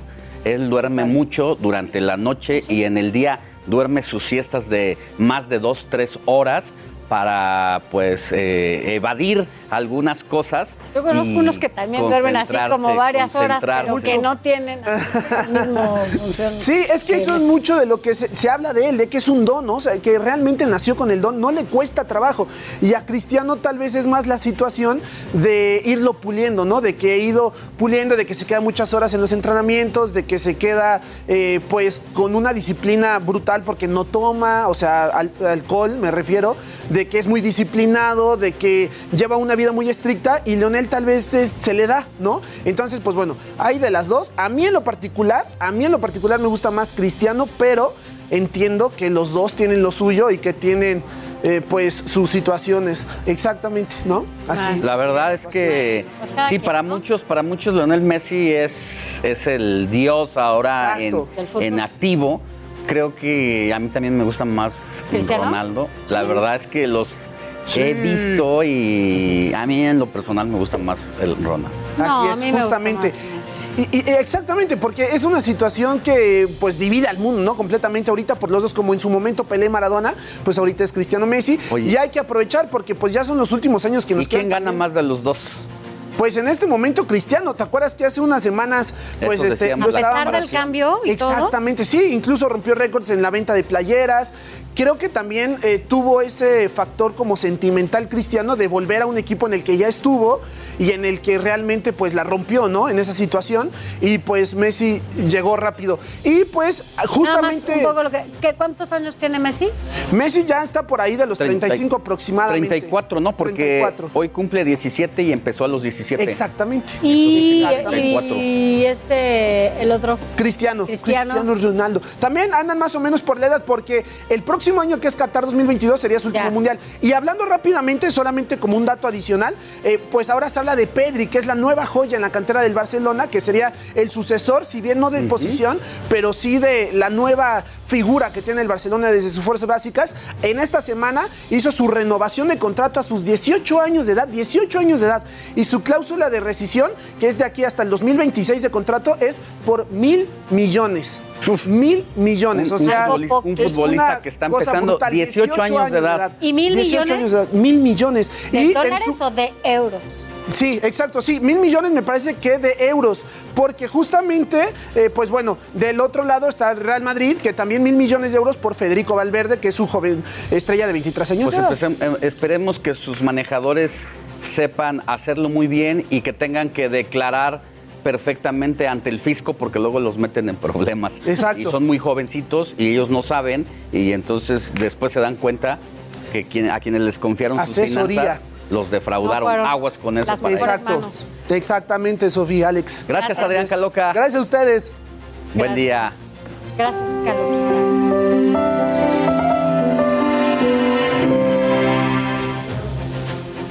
Y ahora es momento de hablar de COVID-19 porque de acuerdo con la Secretaría de Salud, México eh, sumó 5.286 nuevos casos y 434 muertes por coronavirus en las últimas horas. Hay eh, de 34.400 casos en activo, se suman 248.008 defunciones. Mire, este lunes inicia la vacunación anti-COVID para menores de edad con comorbilidades, así lo informó Jorge Alcocer, secretario de Salud de México, quien detalló que hay un descenso en los casos positivos, pero habrá más olas de contagios. También agregó el secretario de Salud que buscarán casa por casa a los adultos que no se han vacunado, así que ojo si hay algunos que se hayan resistido a la vacunación por miedo a las reacciones o porque simplemente no lo quieren hacer, bueno, pues ahora la revisión será casa por casa para que se vacunen. En más información sobre COVID-19, pero aquí en la Ciudad de México, durante las próximas dos semanas, la capital estará en semáforo verde eh, de riesgo epidemiológico. La decisión obedece al descenso en el número de personas hospitalizadas, número de casos activos, así como en el avance del programa de vacunación. Y mire, también allá en el Estado de México pasan ya a color verde del semáforo epi- epidemiológico. Sin embargo, el gobierno mexiquense le pidió a todos los ciudadanos eh, que no bajen la guardia ante posibles contagios, es decir, no dejen de utilizar el cubrebocas, no dejen de lavarse las manos y no dejen de lado todas estas medidas sanitarias que nos han llevado justamente a que disminuyan los contagios. Va a continuar allá en el Estado de México la vacunación para prevenir justamente todos estos casos. No, no, no hagamos o no tomemos acciones que puedan retroceder los semáforos epidemiológicos y por ende, bueno, pues volvamos a tener consecuencias importantes en el número de contagios. Vamos a escuchar al gobernador del Estado de México. Esto quiere decir que todas las actividades, aún las que tenían todavía restricciones, van a poder operar. Todas las actividades deberán operar con aforos responsables que nos permitan seguir manteniendo las medidas preventivas, la sana distancia y el uso del cubrebocas. Sí, aguas, aguas con la información eh, y no confiarse, porque ya lo dijo el secretario de Salud ayer al comparecer ante senadores, que puede venir una cuarta ola. Y en más información, la reapertura de la frontera entre México y Estados Unidos para actividades no esenciales será el 8 de noviembre. Esto lo informó Marcelo Ebrard, quien es el secretario de Relaciones Exteriores. La reapertura se va a llevar a cabo en dos etapas. En la primera etapa se permitirá entrar a extranjeros que tengan visa como turista y con un esquema eh, completo de vacunación. La segunda fase es en enero, donde ya se va a permitir la importación y la exportación de productos tan ansiado porque la economía de ambas naciones lo necesita.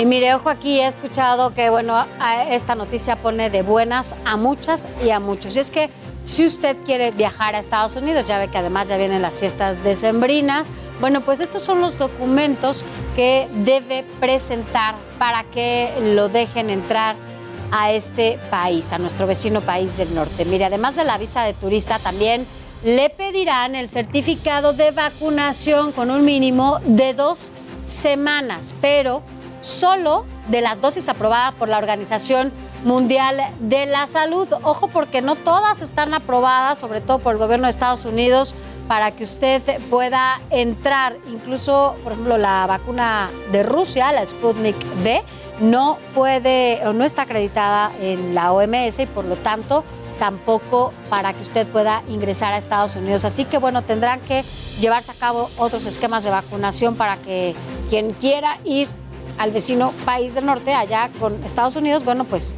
pueda tener otra vacuna. Y en otros temas más amables, el juego del calamar ya se volvió todo un fenómeno mundial y en esta serie coreana de Netflix, una de las participantes es Carla Ávila. Ella es jalisciense, está triunfando allá en Corea y ya se volvió internacionalmente conocida gracias a esta producción. Mire, esta es su historia.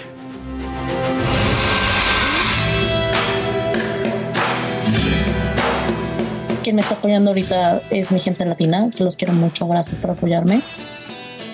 Pero todavía falta ver por completo qué van a decir los coreanos.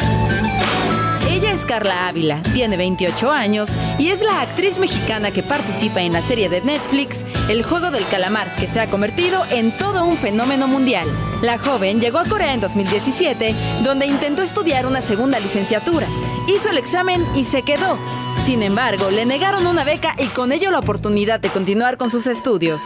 Fue así como empezó su carrera por el mundo de la actuación. En el 2018 me invitan por primera vez a trabajar en un drama como extra, ya que necesitaban eh, pues muchos hispanohablantes, entonces a pesar de que tenía el visado de estudiante, pues podía participar.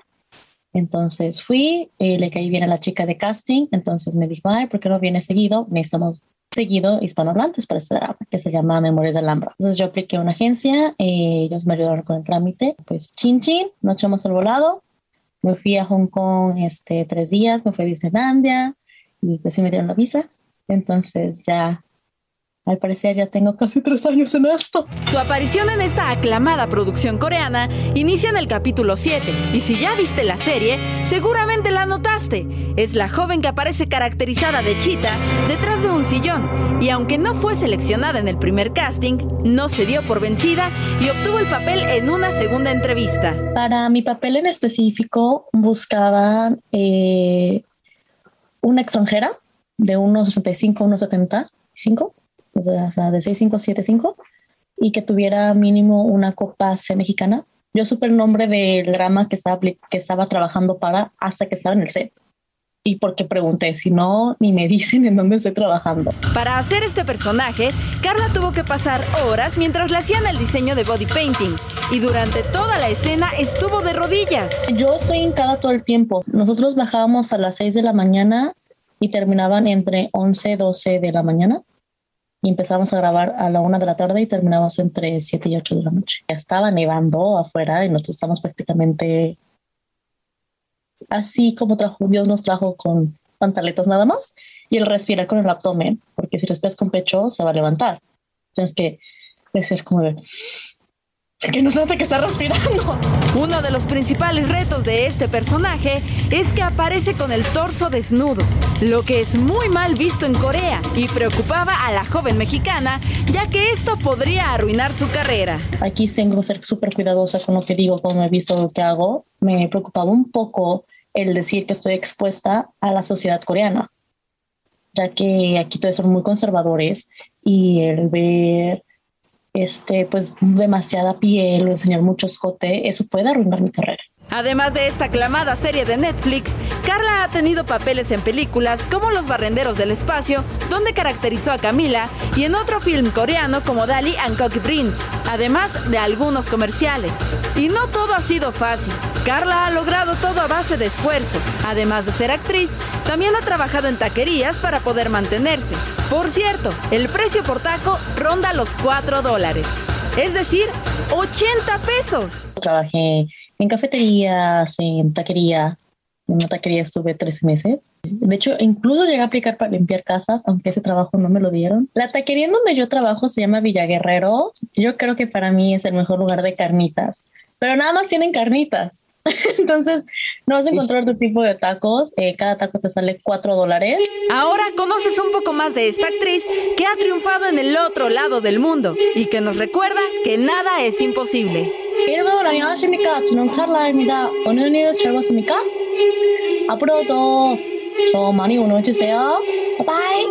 Milka Ramírez.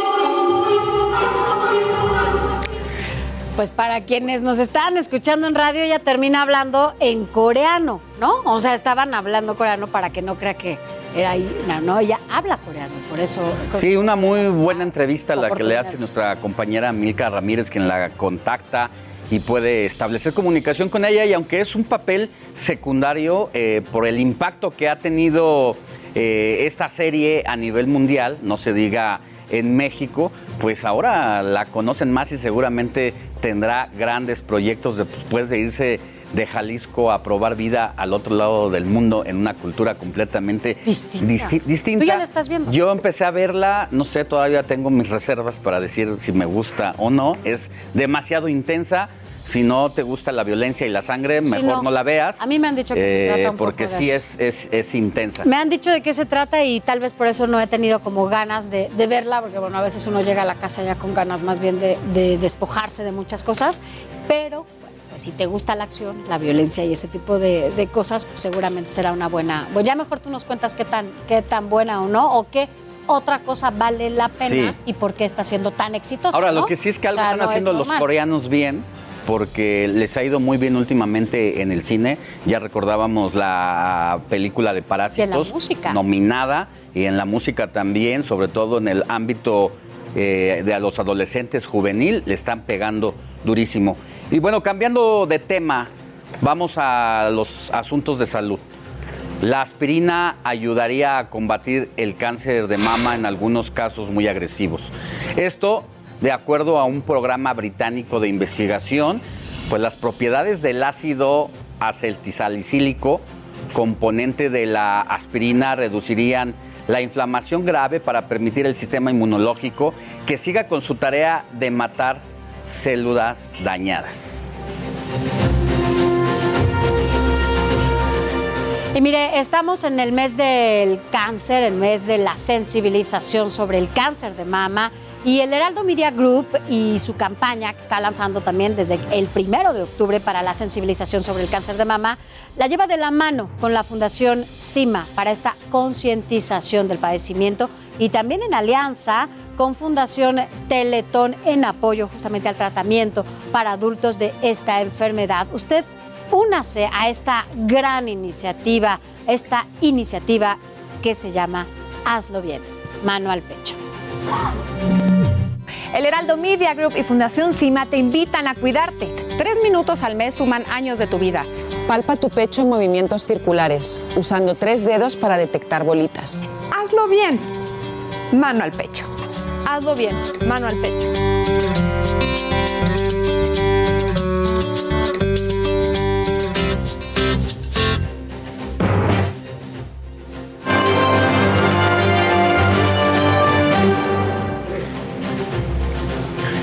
Y bueno, para hablar sobre el impacto que tiene el cáncer de mama, nos acompaña la psicóloga Mónica Salmón.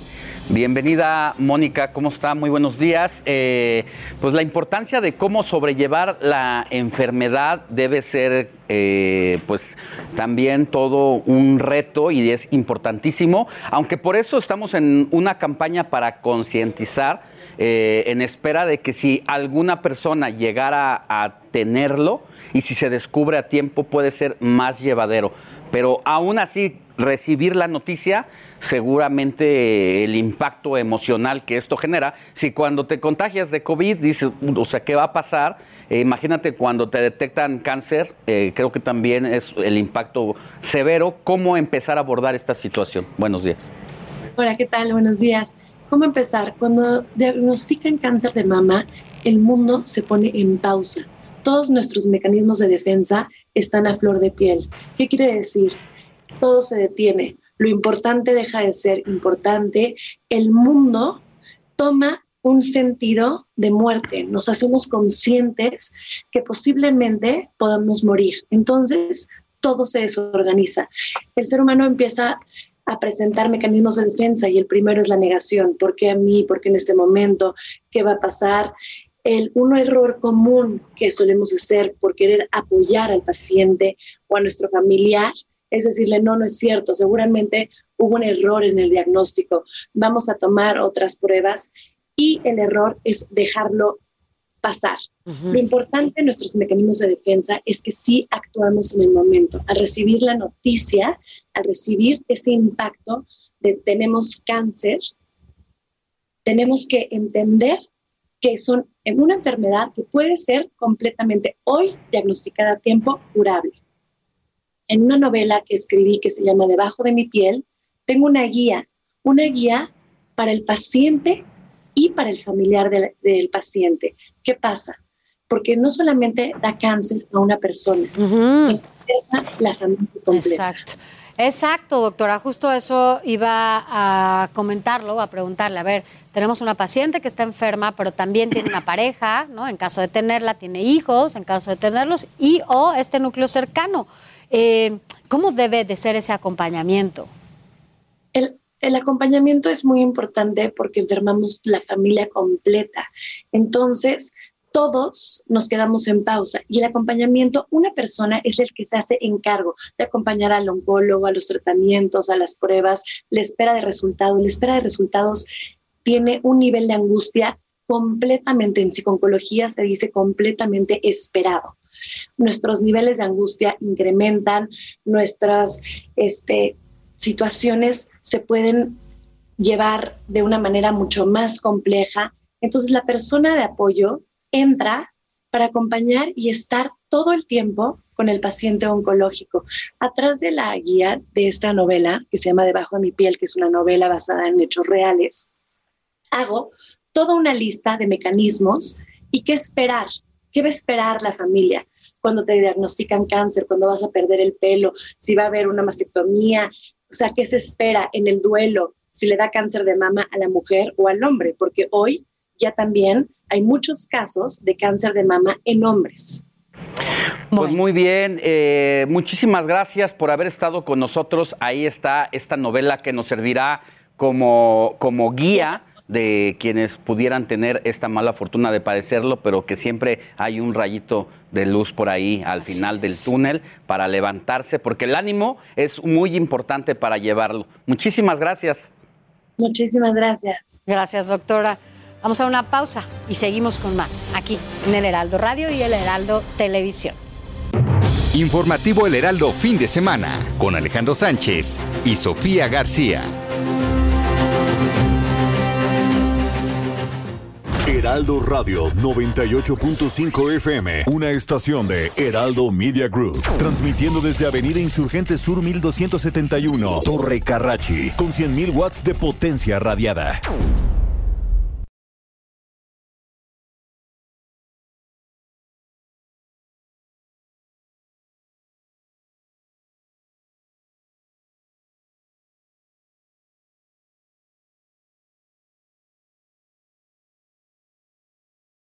Heraldo Radio, la H que sí suena y ahora también se escucha.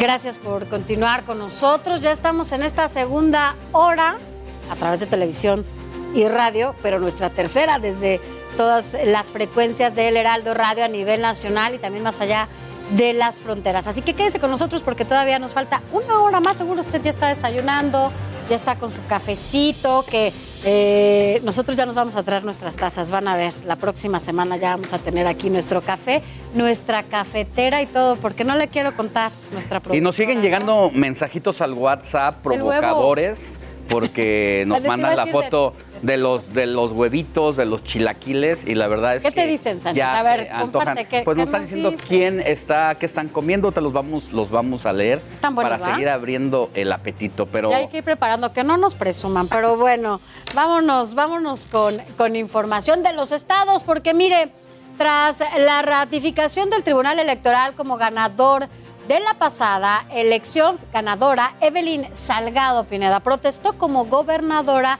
de Guerrero eh, para el periodo 2021 al 2027. Y mire, fue un lugar de encuentros, empezando por, por su papá, ¿no? Por Félix Salgado Macedonio, quien además convocó pues a la élite de los morenistas consentidos y no consentidos. Mire, vamos a, a escuchar.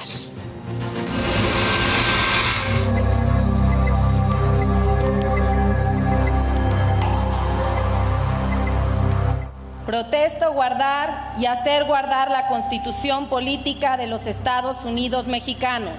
Evelyn Salgado Pineda asumió este viernes como gobernadora de Guerrero, convirtiéndose en la primera mujer al frente del estado. La ceremonia inició a las 12.30 horas en el Congreso de Guerrero, pero minutos antes, el senador y papá de la nueva mandataria, Félix Salgado Macedonio, recibió una ovación por parte de otros invitados.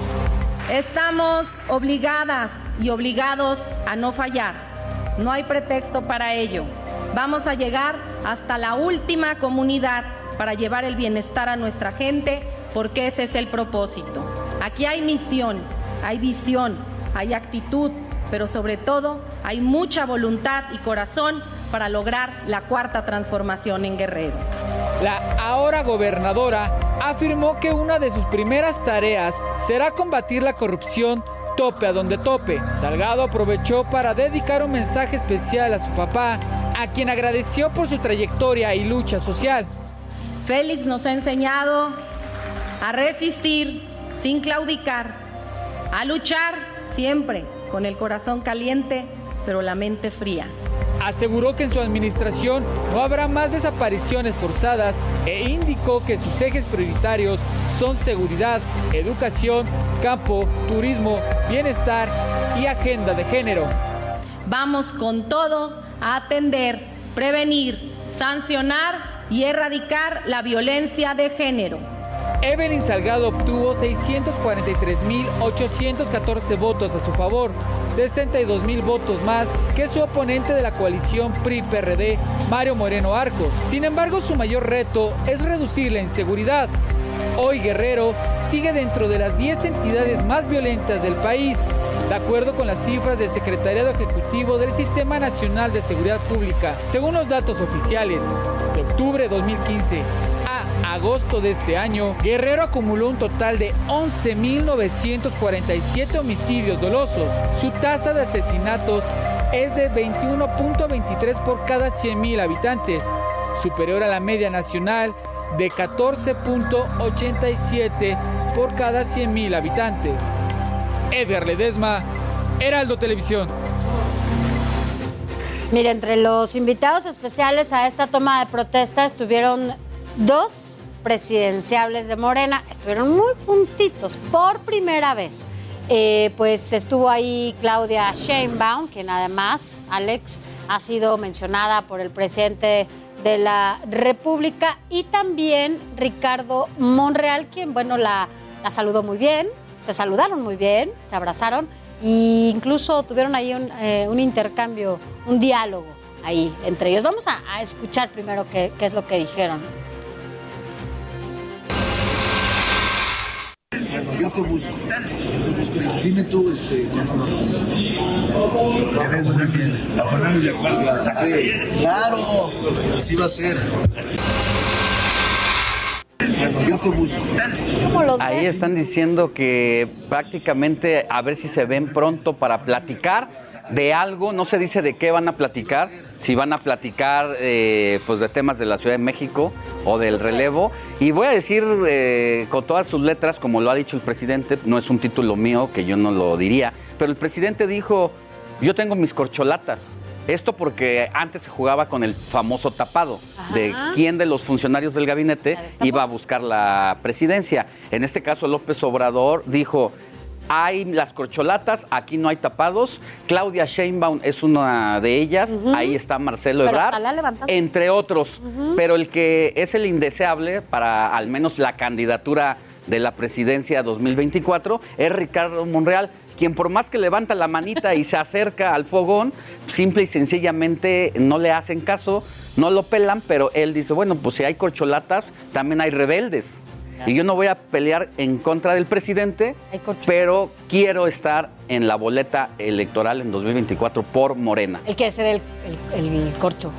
Él quiere ser El corcho. más que la el corcho, más la corcholata y todos ahí se quieren destapar. Ya están destapados, pues, pero bueno. Y lo que está en el tema a principal es el método de la encuesta. Eso. Porque Monreal dice, yo no prefiero la encuesta porque nadie le conoce el método y puede haber chanchullo para escoger a uno de los destapados de manera las directa. encuestas no, ha- no han sido como muy favorecedoras, Simplemente ¿no? O no sea, hay son como legitimizar eh, la, la decisión que ya se tomó desde Y a Monreal ya le pasó, ¿no? ya perdió en la Ciudad de México Exacto. con la corcholata de la jefa de la Ciudad de México. Pero vamos a ver al corcho y ya, no voy a Así es. Bueno, es momento de hablar de otros temas. Más amables. Ya que en Nuevo León los temas musicales eh, los trae aquí en la, en la libretita mi querido Héctor Escalante, ¿Puedo que ya decir está con cómo nosotros. llegas, Héctor? Por Cuando favor. entras con tu libreta. Me dices, lo, lo puedo llegar. Siempre, ¿eh? Siempre. Esto es para la gente que no conoce a Héctor Escalante. Tú me puedes, tú, tú lo puedes. Siempre en donde lo vea, en donde usted se encuentre a, a Héctor Escalante, va a estar, siempre va a estar así. Uno porque lo conoce y porque sabe, ¿no? Dice que está bien alcances. portado. Pero si no, uno pensaría es bien portado. Pero siempre, ¿cómo es? Así es, siempre está para quienes nos escuchan en radio. el- el es hermano la Héctor libreta que va hacia al el hermano. Héctor. Hola Héctor, ¿cómo estás? Bien, Sofi. Así, así estás, Héctor. Para quienes nos escuchan en radio, bueno, siempre está con la libreta al pecho. Entonces, bueno. La pues verdad es que la libreta y- es un tema generacional, pero sobre todo porque se te olvidan las cosas. Yo por eso las Ah, tengo no, yo que... también. Ah, Yo siempre no. traigo todo. No hay yo que no lo confiarse anoto, de la no memoria ni del celular porque luego se te acaba la pila y Totalmente. Yo, Y de eh, por sí, se nos entras a algún acaban lugar los y- casi la mente. Es correcto, pero además sí soy bien portado, Alex lo sabe. Lo sé, lo Eh, sé. Nos ¿Sí? conocemos de años, Sofía. También, pero también lo sabe. Oigan, amigos, ¿cómo están? Muy bien. ¿Y tú ya te Muy extrañaba? bien, muchas gracias. Bueno, pues hace 15 días estuve por acá. Yo Hace ahora rato hablábamos con este. Raimundo de- hablando de la memoria, con Raimundo Sánchez. Anótalo, mira. Sí, ya lo voy a anotar. Con Raimundo Sánchez, que es nuestro subdirector editorial en el Heraldo de México, y justo eh, me acordaba cómo están ustedes en las Porque redes comparten sociales. temas en las redes sociales de temas música. musicales, ¿no? Sí, sí, de hecho, bueno, pues también muy contento con Alex que escribo. Hoy sale la columna justamente de un tema del que vamos a hablar también hoy. Y bueno, sí, traemos una dinámica de los discos de vinil que es increíble entre Alejandro Sánchez y Fer Coca, que también está muy por aquí. Ya traemos una Varios. Bueno. Oigan, bueno, pues les quiero comentar un par de cosas. Una tiene que ver con lo que escribí justamente hoy en el Heraldo y la otra tiene que ver con el Vive Latino. Y más que dar a conocer y anunciar el Vive Latino, bueno, pues quiero comentar dos cosas. Por un lado, pues como recuerdan, fue el último eh, evento que se dio Masivo. justamente antes de la pandemia, que ustedes no fueron, yo sí fui y al final fue un desastre, fue un debate. Nos la quedamos gente- con los boletos, Sánchez. Nos ¿Te quedamos, él lo tengo de colección. No, dice que si lo puede usar ahora. Lo tengo, lo tengo de colección como un sentido de la responsabilidad Sí, a mi monumento. Sí nos entró el sentido de la responsabilidad. La verdad es que ya habrá con el tiempo de analizar si realmente fue el parteaguas o no. Sí. ¿Tú crees que sí? Yo creo que sí, ¿no? Ahí, de, de ahí se derivaron, bueno, fue, se, se localizaron en ese momento algunos contagios, pero porque no teníamos como lo que ahora. Recordarás el primer caso, el primer caso de defunción por COVID, eh, al menos documentado eh, científicamente. Eh, se dio en el caso de un hombre de Iztapalapa, un joven de 42 años, que había ido a un evento A un concierto, masivo claro. antes del Vive Latino, Ajá, sí, sí, sí. al Palacio de los Deportes. Entonces, por eso creo que sí fue fuente de propagación. Bueno, pues la verdad es que yo, yo lo pensé mucho, lo discutí incluso con ustedes. ¿Van a ir, no van a ir? Al final yo sí fui. ¿Vas a ir? Con ¿Vas a ir o ¿Vas a ir, no vas a ir? Con cubrebocas y todo, pero estuve ahí en el Vive Latino. Bueno, pues el Vive Latino se a- abrió, digamos, ya su, su cartel y los boletos, o la, primero, la primera fase, se terminaron en Sí, 10 fue el minutos. tema. Y más allá del tema, yo creo que sí hay un, sí ya están llorando por ahí, pero va a haber segunda fase más caros y tercera Una fase más caros. ya, ¿no? Creo que es el punto a lo que tenemos que llegar, ¿no? Finalmente ya estamos prácticamente, o el lunes estamos en semáforo verde, y sí creo que hay un tema de ansiedad fuertísimo, tú lo has platicado también con el tema de los niños, con el tema de los adolescentes, en el que ya necesitamos hacer vida. Sí estamos en medio, pues justamente de un embrollo, de si vamos a hacer vida normal, si vamos a mantener el cubrebocas, si ya Pues vamos es a que a ya la gente ya está saliendo, lo que sí es que las ves, o sea, la verdad, ayer lo platicamos, la ciudad estaba caótica el día de ayer. Yo tenía mucho tiempo, digo, sí te toca el tráfico y demás, pero tenía mucho tiempo que no veía la ciudad como ayer de caótica. Tráfico de el viernes en tráfico quincena como antes de la horrible. Pero ¿sabes qué es lo normal ahora? Que ya la gente sale con cubrebocas. Sí. ¿No? Entonces, Y ya a donde traemos vayas, un avance en la vacuna. ¿Sale con? Con cubrebocas, sí, me, to- Y, me y- tocó verlo, y- ¿eh? y, bueno, luego cuando escucha uno a decir las sandeces del secretario de salud, el no las- subsecretario, subsecretario que supuestamente es el guía, no le haga caso. Todo lo que diga López Gatel al revés. Es lo que ha funcionado. Lo que ha Me voy a meter en un tema de música. Bueno, hay una campaña intensa de parte del IMSS justamente para darle un zape al subsecretario en donde dice que no te quites el cubrebocas. La gente que está en esto sabe que estos guerras abajo del agua son no, unos no, pero sí bofetadas es parte del- durísimas. de tu tema, fíjate, porque ahora que estamos aventando el tema de, escuchando de, de el Vive Latino, pues vale la pena que se haga con esta responsabilidad. Y yo creo que sí se va a dar, ¿no? Al final del día sí hay ya una cultura que a pesar de que el subsecretario se la pasó diciendo que no usáramos cubrebocas, creo que sí hay una cultura alrededor de eso. Y que bueno, pero pues así estamos. Y así se va a ir el, justamente el Vive Oye, y grandes bandas, ¿no? ¿Quiénes Sí, van a estar? Bueno, pues eh, de los grandes, grandes teloneros va a ser finalmente, eh, me parece que, no, no, no, maldita vecindad, esta vez no va a estar, pero va a estar Vetusta Morla, que es un grupo español muy bueno, va a estar Black Pumas, que es un grupo eh, eh, americano que tampoco pudieron estar la vez pasada justamente por el tema de COVID. Limp Bizkit va a ser una de las bandas eh, que van a cerrar, va a estar Banda El Mexicano, que por Mi cierto... banda el mexicano, con Casimiro y su hijo, ¿no? Que bailan, ¿no? Mucho. Que, que bailan, que además ellos traen un tema bien baila, chistoso baila con Snoop Dogg, que es este rapero norteamericano, que tienen una, una fusión y justamente hicieron un concierto en Los Ángeles que es exitosísimo Snoop Dogg, que ahora está de moda porque va a ser uno de los estelares en el Super Bowl. Pero bueno, viene banda el mexicano en esta fusión ya que se convirtió en libre latino y los conciertos y los festivales. Que fueron los de. Hasta la Tesorito ahí. Ah, Los Ángeles Azules, los que Tesorito ahí. iniciaron ese tipo de el- mezcolanzas claro, ya. Y ya después pasó Bronco Sí. y... Y que fue muy curioso cómo se integraron. Lo contó aquí uno de los integrantes, que él habló por teléfono directamente porque estaban en una prácticamente decadencia por cuarta o quinta vez en su carrera. Y llamó él por teléfono a César para que le dieran chance y mira de lo que detonó. Oye, dije maldita vecindad, no va a estar, maldita vecindad sí va a estar también. Pero bueno, como justo hay muchos memes, ¿no? De cuando te vas al Vive Latino, pues te vas a ver a Limp Bizkit todo vestido de negro, pero traes tu sombrero también, porque es necesario justamente para el final, ¿no? Bien. Esta parte de la bailada. Bueno, y en el otro tema que les quería comentar, que es justamente lo clavaba, de lo que escribí hoy en Tenemos Heraldo. un poquito 30 tiempo segundos. para Bueno, el tema de los Beatles. Viene el documental, la serie documental que tiene que ver con este concierto en la azotea. Va a estar en la plataforma esta de, de- de- de Disney. Va a ser tres días, 25, 26, 27 de noviembre. Fascinante, vean el tráiler, por favor. Es increíble ver en alta definición Lo voy a ver. a los Beatles para la gente que Ya. le gusta y no. Es increíble ver cómo estaban en este momento crítico justamente. Y además, ¿quiénes, no? Los Beatles, o sea. Y para más que te busquen hoy en tu columna del Heraldo de México. Muy bien, allí estamos. Siempre Gracias, gracias. Ven seguido, ¿no? Pues cada que me invitan. Muchas gracias, mi querido Héctor. Que tengas, Gracias, que Héctor tengas buen Escalante. día. Cambiemos de tema. Mire, desafortunadamente en esta época de pandemia enfermarse es un verdadero lujo debido a que muchos no cuentan con seguro social. Pero justamente el Instituto Mexicano de la Seguridad Social firmó convenios con plataformas digitales para poder incorporar a sus trabajadores. Edgar Ledesma nos preparó esta historia.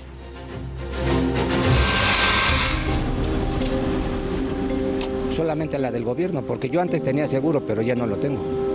Entonces voy a la del gobierno y me tengo que esperar hasta que me atiendan. Y tú vas allá, te atienden, sí, pero vas y compras la medicina. O sea, pues ya es otro gasto extra. Es un lujo enfermarnos para nosotros, por decirlo así.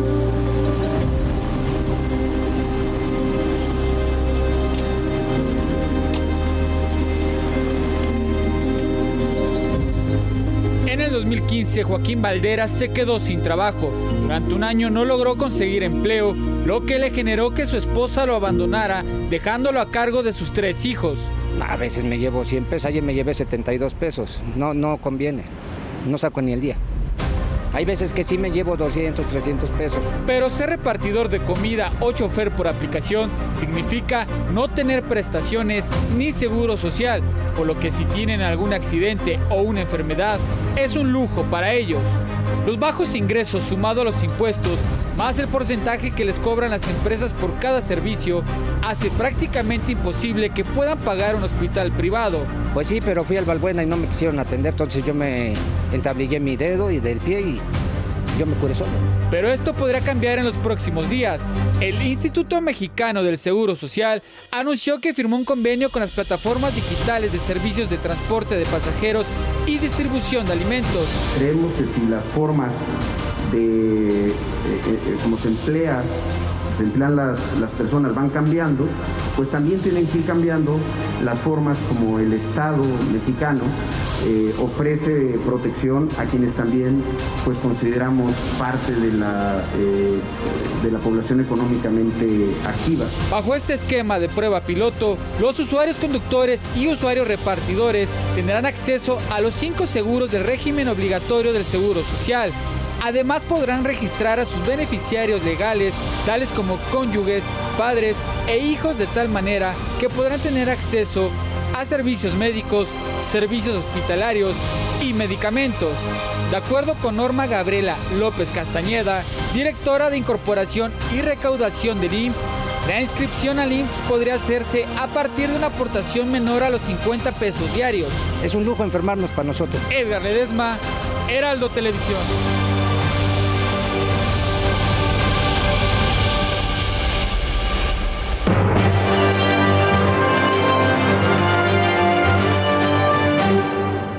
Así las condiciones en las que trabajan eh, estos repartidores y también muchas otras más personas que no tienen las condiciones mínimas de seguridad social. Para platicar sobre las posibles prestaciones que tendrán estos trabajadores de plataformas digitales, saludo a Daniel Huerta, quien además de ser experto también es abogado y experto en derecho laboral. Abogado, ¿cómo está? Muy buenos días.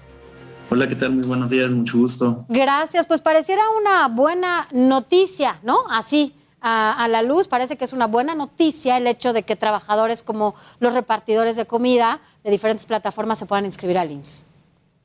Sí, de hecho es algo muy importante porque el trabajo de los repartidores es muy riesgoso, se exponen tanto no, a andar ¿Cómo en manejan? Y, sí, claro. Igual en la lluvia, o sea, es muy riesgoso para ellos tener este tipo de trabajo y pues que estén desprotegidos es algo muy injusto, la verdad. Sí, parte de la detonación precisamente del desempleo formal ha obligado a las personas a buscar empleos de esta índole en el que eh, pues no tienen prácticamente derechos y viven de Ah. las propinas, a veces con, pues ya veíamos el reportaje, a veces no la libran en su día a día y encima de eso, pues tener que enfermarse cuando no tiene eh, la seguridad social medicamentos y ellos no son derechohabientes, pues es una situación complicada.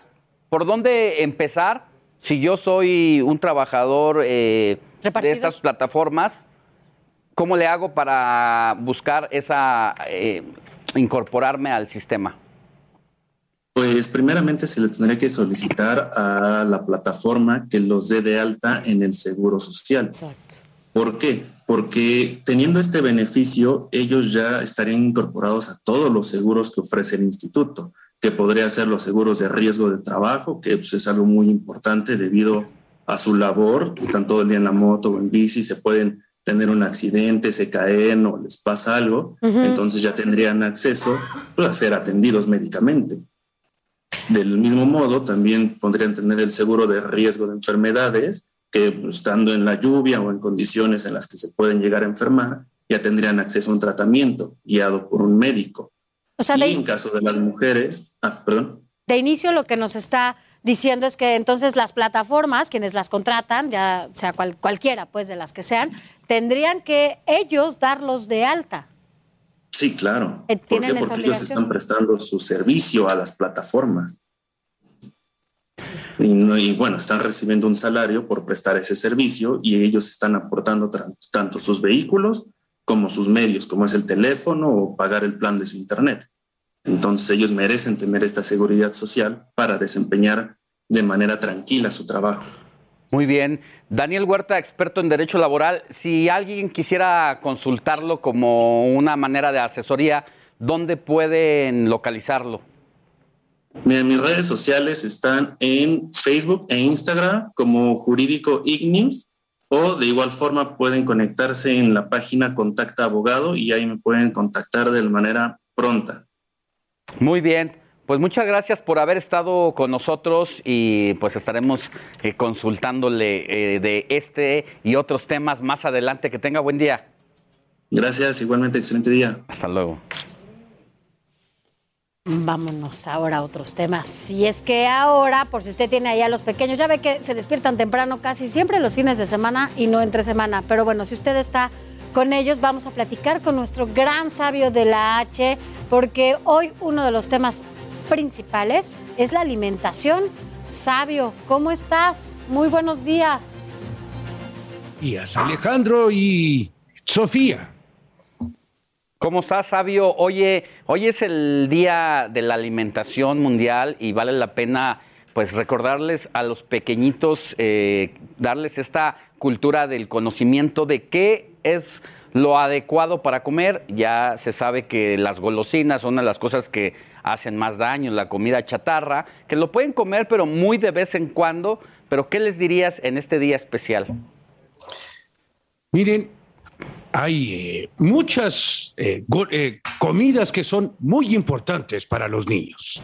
Por ejemplo, las que ayudan a desarrollar el, el- el- el- desarrollo, desarrollo del- Lo siento, traigo una ardilla que traigo corriendo por todas partes. ¿Tienes una ardilla corriendo por todas partes?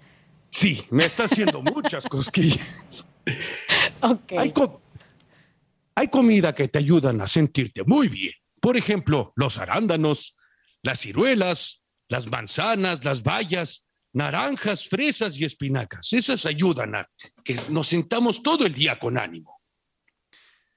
También hay otras muy importantes. Por ejemplo, la mandarina y la naranja, que esas previenen que no envejezcamos. Entonces, yo por eso tengo 900 años, pero parezco de 100. Para algunos puede ser un halago, para otros puede ser un insulto, pero yo tengo 900. Por- porque has comido muchos cítricos y ahora que está el tema de la pandemia del COVID, pues también es una buena oportunidad vitamina para C. seguir eh, pues entrándole a ese tipo de nutrientes. Completamente. Y también, eh, por ejemplo, el chocolate. Aunque hay que comer poco, de repente es bueno comer algo porque ayuda a elevar la serotonina. Quienes no sepan qué hace la serotonina, nos proporciona la alegría y el bienestar. Es muy importante. Y otra cosa que se llama la caps... No, bueno, el chile, vamos a hacerlo más sencillo. Nos ayuda a liberar endorfinas, otras de las hormonas relacionadas con la felicidad, el bienestar emocional. Entonces tenemos que tener en nuestro menú todas estas, todos estos alimentos para poder tener a nuestros niños contentos y que se sientan bien. ¿Por qué? Porque todo este tiempo ellos estuvieron encerrados en sus casas, expuestos al, al- a, deprimirse, a sentirse mal, aburridos en su casa. Y ahora que están volviendo a la escuela, tienen que sentirse con energía, pero también mucho cuidado, porque hay otros niños que van con demasiada energía y son los que acosan, los que hacen bullying. es. Así es, querido sabio. Tienen que comer bien para evitar como pues, como decías de inicio, deprimirse, y, pero comer bien, frutas, que sí coman verduras, que coman su proteína y que coman como debe de ser para llegar como tú a los 100 años. Sabio, te mando un beso y un abrazo, te queremos y nos vemos la próxima semana. Gracias. Gracias. Nosotros vamos a una pausa y volvemos con más información. Informativo El Heraldo, fin de semana. Heraldo Radio. La HCL se comparte, se ve y ahora también se escucha.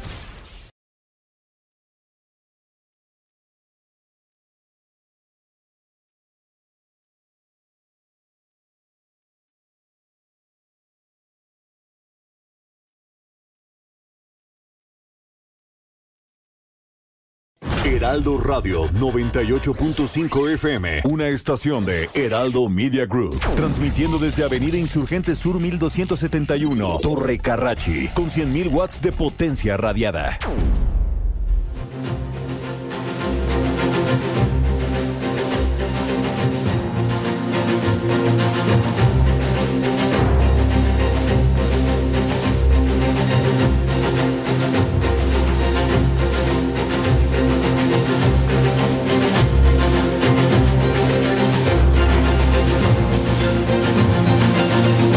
Gracias por continuar con nosotros. Pues mire, estamos prácticamente finalizando ya este último, con este último bloque informativo, así que quédese con nosotros, ya falta solo media hora y seguramente usted ya está desayunando.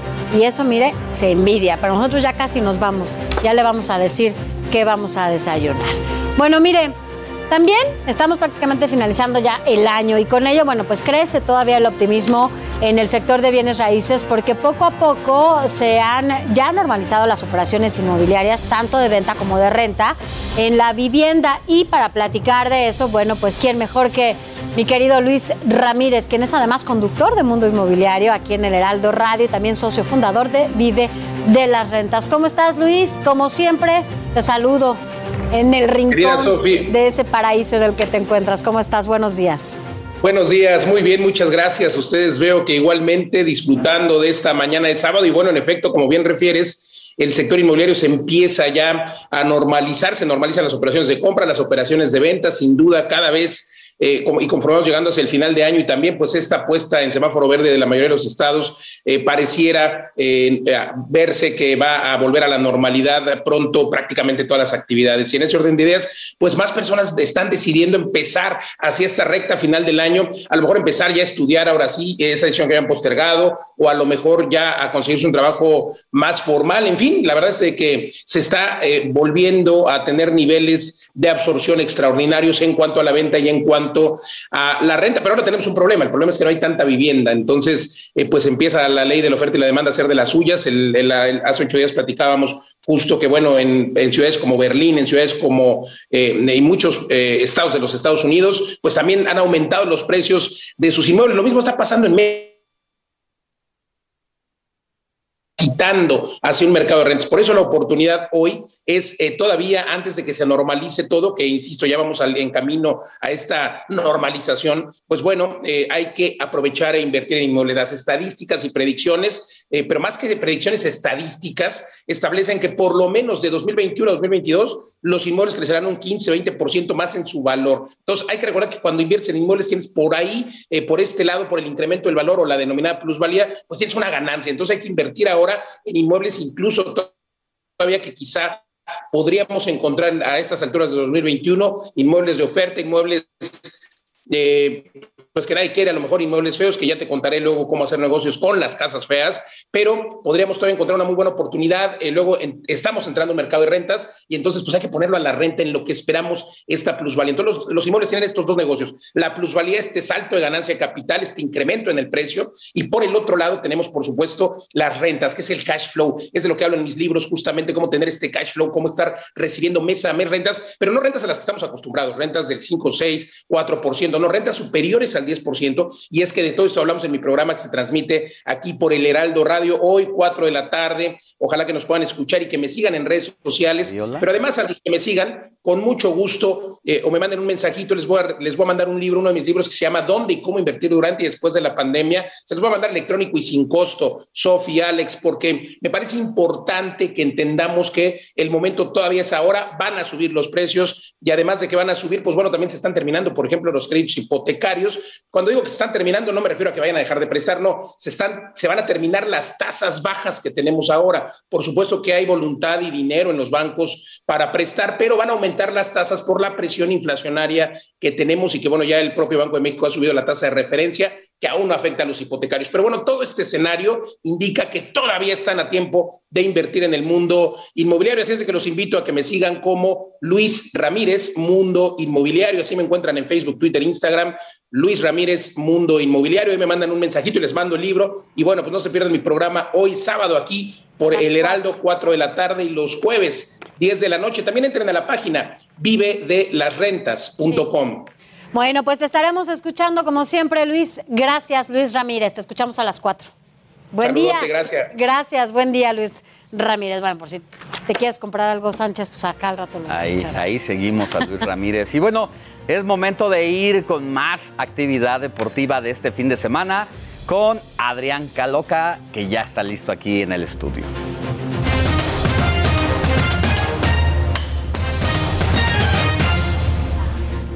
Vámonos rápidamente con el resto de la información deportiva de este fin de semana y es la jornada 13 del torneo Apertura 2021 de nuestra Liga MX y hay que recordar pues los partidos obviamente más sobresalientes que justamente el día de hoy tenemos nuestras Águilas, Alex, nuestras Águilas juegan a las 5 de la tarde Águilas, visitando Dios. al San ¿Son Luis en la cima. ¿Son suyas? Sí, ¿Tienen claro. palco?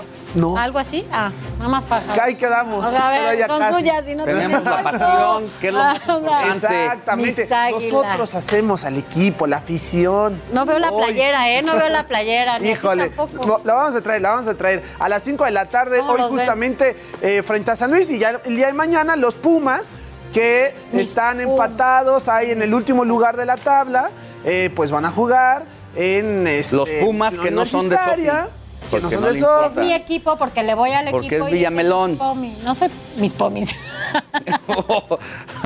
Así es, Bueno, justamente. va- ¿Qué tal? No, mis Pero eh, el, el chiste es de que pues ya va a poder ver eh, gente ahí en el Olímpico Universitario para que ahora sí, ahora sí puedas ir, mi querida Sofi, a apoyar. ¿Cuándo?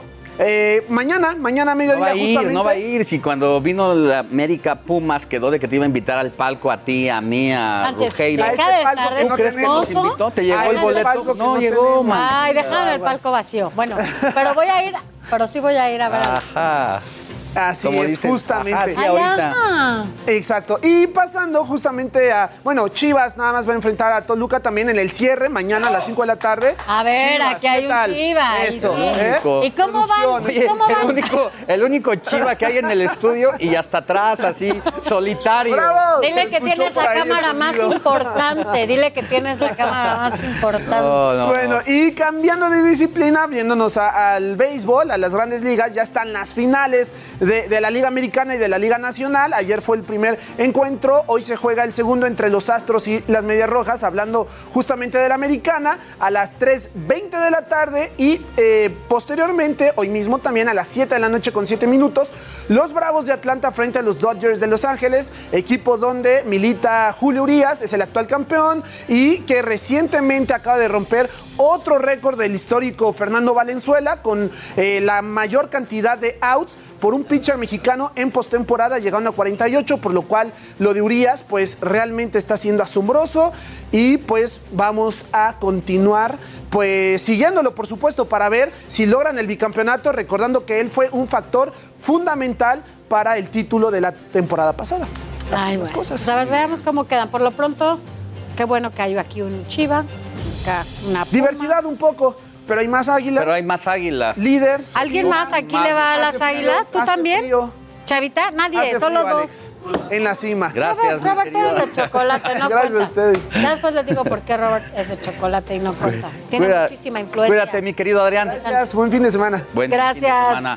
Y es momento de regresar ahora con mi compañero Alan Rodríguez para ver cómo va el tercer trote contra el cáncer de mama acá en el centro histórico de la ciudad. Adelante, Alan, buenos días. Sofía Alejandro acaba de finalizar ya este tercer trote contra el cáncer de mama, pero nos acompaña el día de hoy el alcalde de Miguel Hidalgo, Mauricio Tabe, que nos va a comentar cómo fue esta experiencia el día de hoy. Pues nos organizamos junto con eh, Cancer Warriors, Falcon Runners y organizaciones civiles para hacer visible su lucha contra el cáncer de mama y que cobren conciencia de autoexplorarse muchas mujeres para prevenir las consecuencias fatales del cáncer de mama. ¿Cuántas personas participaron? Pues alrededor de unas 500 personas, no sé bien la cuenta, pero con los poquitos recursos que tenemos, es más, no gastamos un solo peso público, fue la suma de las organizaciones que hicimos este llamado a cobrar conciencia de esta eh, detección oportuna del cáncer de mama. ¿Quedan contentos con la participación de las Sí, personas? muy bien, y sobre todo el reconocimiento a las organizaciones que luchan todos los días para ayudar a muchas mujeres a prevenir el cáncer de mama y a luchar contra esta enfermedad. Muchísimas gracias, Hombre, al alcalde. Estamos al pendiente. Gracias. Pues bueno, Sofía, Alejandro, ya escuchamos parte de cómo se vivió el día de hoy, el gran ambiente en esta carrera, en este trote, en el que participaron cuatro rutas, una de 2.5 kilómetros, una de 5 kilómetros, una de 7 y una de 10, aproximadamente 500 personas, un gran ambiente y sobre todo la conciencia que ya queda en las personas de ya aportar a la lucha contra esta Ya. terrible enfermedad. Pues bueno, eso es importante, sobre todo porque este tipo de acciones visibiliza la problemática y porque hace que cada vez más personas puedan ayudar y contribuir a que las mujeres que no pueden hacerlo, bueno, pues puedan tener tratamientos a partir de las fundaciones que se dedican a eso. Gracias, Alan. Buen Gracias, día. Alan. Continuamos al pendiente, excelente día. Buen día. Gracias. Buen día. Y mire, vámonos rápidamente con Melissa Moreno, porque además de que es editora de artes de aquí del Heraldo Media Group, nos trae toda la agenda cultural de la semana. Escuchemos. Bienvenidos a la Agenda Cultural del Heraldo de México. Yo soy Melissa Moreno, editora de artes, y esto es lo más relevante que tengo para ti esta semana. Después de su paso por Roma, Berlín, Dublín, Bruselas y París, Universo Miró trae a México cuatro pinturas y una escultura de Joan Miró, así como cinco fotografías tomadas por su amigo Joaquín Gomis que muestran al artista en la intimidad. Los óleos mujer, personajes y pájaros con un perro, personajes y pájaros en un paisaje nocturno y mujer en la noche forman parte de la muestra que busca internacionalizar al artista.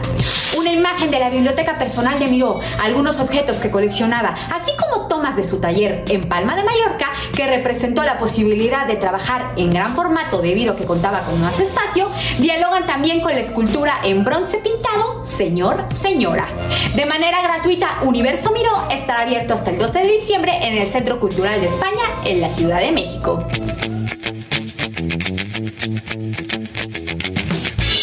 Libro La llama inmortal de Stephen Crane de Paul Auster ofrece una ventana a la vida de Nueva York y Londres de finales del siglo XIX, contando la vida de Crane, quien fuera un escritor, periodista y poeta. Con tan solo 29 años, este aventurado periodista cubrió conflictos como la Guerra de Cuba y con su obra cambió las letras estadounidenses para siempre.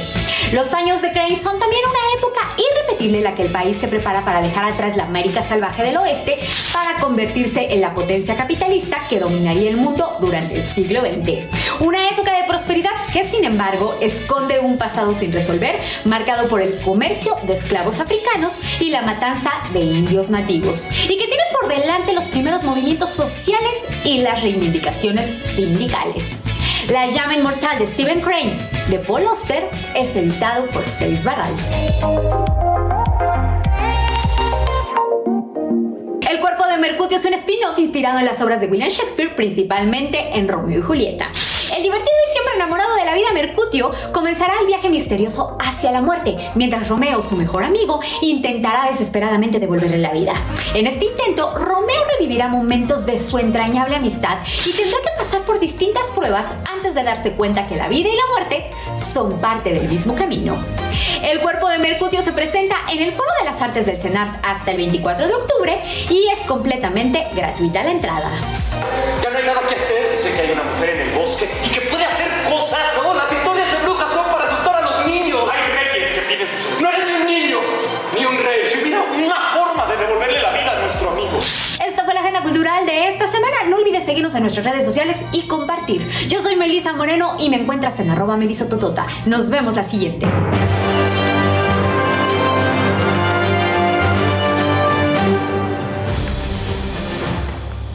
Vamos a seguir con temas de la cultura. Mire, ¿ha tenido usted un vecino conflictivo? Muchos. Entonces seguramente sabe de lo que habla el libro Los peores vecinos del mundo y justamente para contarnos los detalles de este texto nos acompaña Arturo Rodríguez, él es periodista, locutor en el Heraldo Radio y director de Notas sin Pauta. Mi querido Arturo, un gusto tenerte aquí con nosotros en el estudio, que nos vengas a hablar de este libro eh, que tú eh, Los vecinos del... apoyaste para la publicación de Bon Lara, pero sobre todo también que te gusta ir contra la corriente.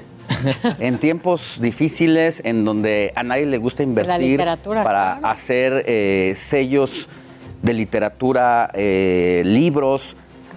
Lanzas también Notas sin Pauta, una editorial que está publicando excelentes obras. primer, el primer título, Los peores vecinos del mundo. Muchas gracias, Alex. Muchas gracias, Sofía. Este, pues sí, a contracorriente creo que somos esta clase de románticos empecinados en el libro objeto y pues en mantener viva la, la vida literaria. eh, a pesar pues de que efectivamente son momentos críticos para la industria editorial.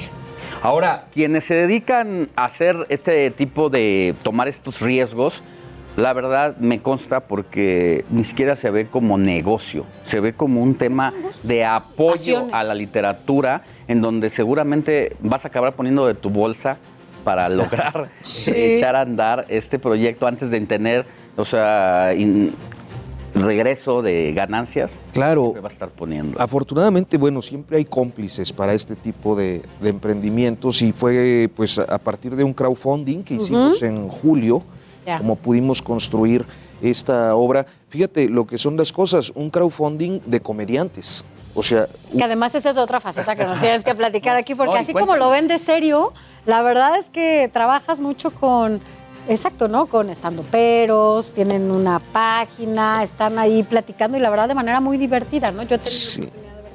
muchas gracias. y de verdad la primera vez que te dije, es Arturo.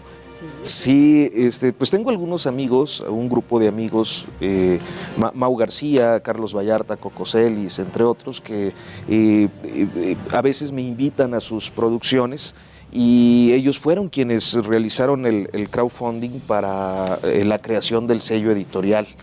Eh, entonces, bueno, pues ha, ha sido también este esfuerzo de complicidades y de apoyos y solidarios como, de confianza. como- y de confianza, claro. todo este- Pudimos generar este proyecto. Ahora, cuéntanos en este primer lanzamiento, ya aquí en papel, eh, de Notas eh, sin Pauta, esta editorial que lanza los peores vecinos del mundo, que además todos vamos a coincidir en algún momento con En la algún- historia de este, de este. Sin lugar a dudas te vas a encontrar eh, el reflejo de alguna situación personal, vecinal, porque prácticamente aborda todos los clichés de- del barrio, de la colonia, del condominio, del lugar donde vivas, siempre vas a encontrar alguna situación con la que te identifiques.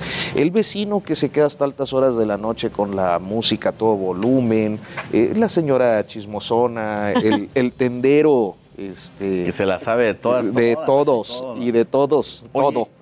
El portero es un gran personaje portero. también en la Y vida, de la vida de los vecinos, claro. Sí, eh, muchas situaciones que sin duda te vas a, identificar y que está escrito por Bonnie Lara, que es una amiga, eh, editora además de notasinpauta.com, eh, en jefe, que eh, eh, pues también es parte como del, del objetivo, traer escritores que no son conocidos por el centralismo que predomina prácticamente en todos los ámbitos en este país. Y, y bueno, Bone ha sido un descubrimiento. con este tipo de literatura, ¿no? Que además es muy amigable para quienes de repente no saben o cómo llegar al mundo de la literatura. Bueno, creo que este tipo de, de lectura nos ayuda muchísimo. ¿no? Sí, Sobre todo porque para- está, está muy bien escrito, pero además es muy divertida la lectura. Eh, entonces, y, y se leen rápido porque son pequeños textos. Mí, eso te iba a preguntar, es interesante esta complicidad que tienes con genios de la comedia, yo le llamo, porque una de las cosas más difíciles para hacer eh, es hacer reír a las personas. Eh, hay que tener mucha cultura, un conocimiento amplio, capacidad de improvisación, no es fácil, porque si lo intentas y no lo haces bien, lo único que acabas haciendo es el ridículo. Pero cuando tú te involucras con estos personajes, con una seriedad que no has perdido, que es la que te caracteriza y donde es interesante ver esta, esta complicidad entre tú y los comediantes. ¿Cómo deciden las obras que se van a publicar? En el caso específico de los peores vecinos del mundo, ¿cómo llegaron a él o cómo llegó a sus manos? Bueno, Bone empezó publicando eh, un primer ensayo eh, desesperada porque en el periodo de confinamiento tenía un vecino borrachento que ponía la música a todo volumen en la que además madrugada. también se incrementaron en la Se pandemia, ¿no? incrementaron, Porque, pues, ¿no? ¿qué haces? Pues hay que cantar. Y, y entonces eh, escribe este ensayo muy lúdico y a partir de ahí empieza a encontrar una beta eh, enorme de posibilidades y empieza a escribir una serie de ensayos que por Arturo Santillán, que es como eh, uno de los socios de este proyecto, eh, entre otras cosas que hacemos, dice, pues ¿por qué no hacemos un sello editorial? Y vamos a publicar esto como, como libro. Entonces así fue como, como iniciamos. ¿no? ¿Cuál es tu vecino más molesto? ¿Tienes alguno? Este, tengo, bueno, en general tengo buenos vecinos. Eh, el edificio huele mucho a ajo porque hay coreanos. En- hay, hay como varios vecinos coreanos que son muy amables, coreanos y coreanas, pero sí huele a ajo todo el tiempo. Todo el ajo, ajá. Este, y, y, bueno, pues no falta. eh, afortunadamente ese edificio viejo entonces tiene paredes muy gruesas que no, no me permiten mayor este, complicación.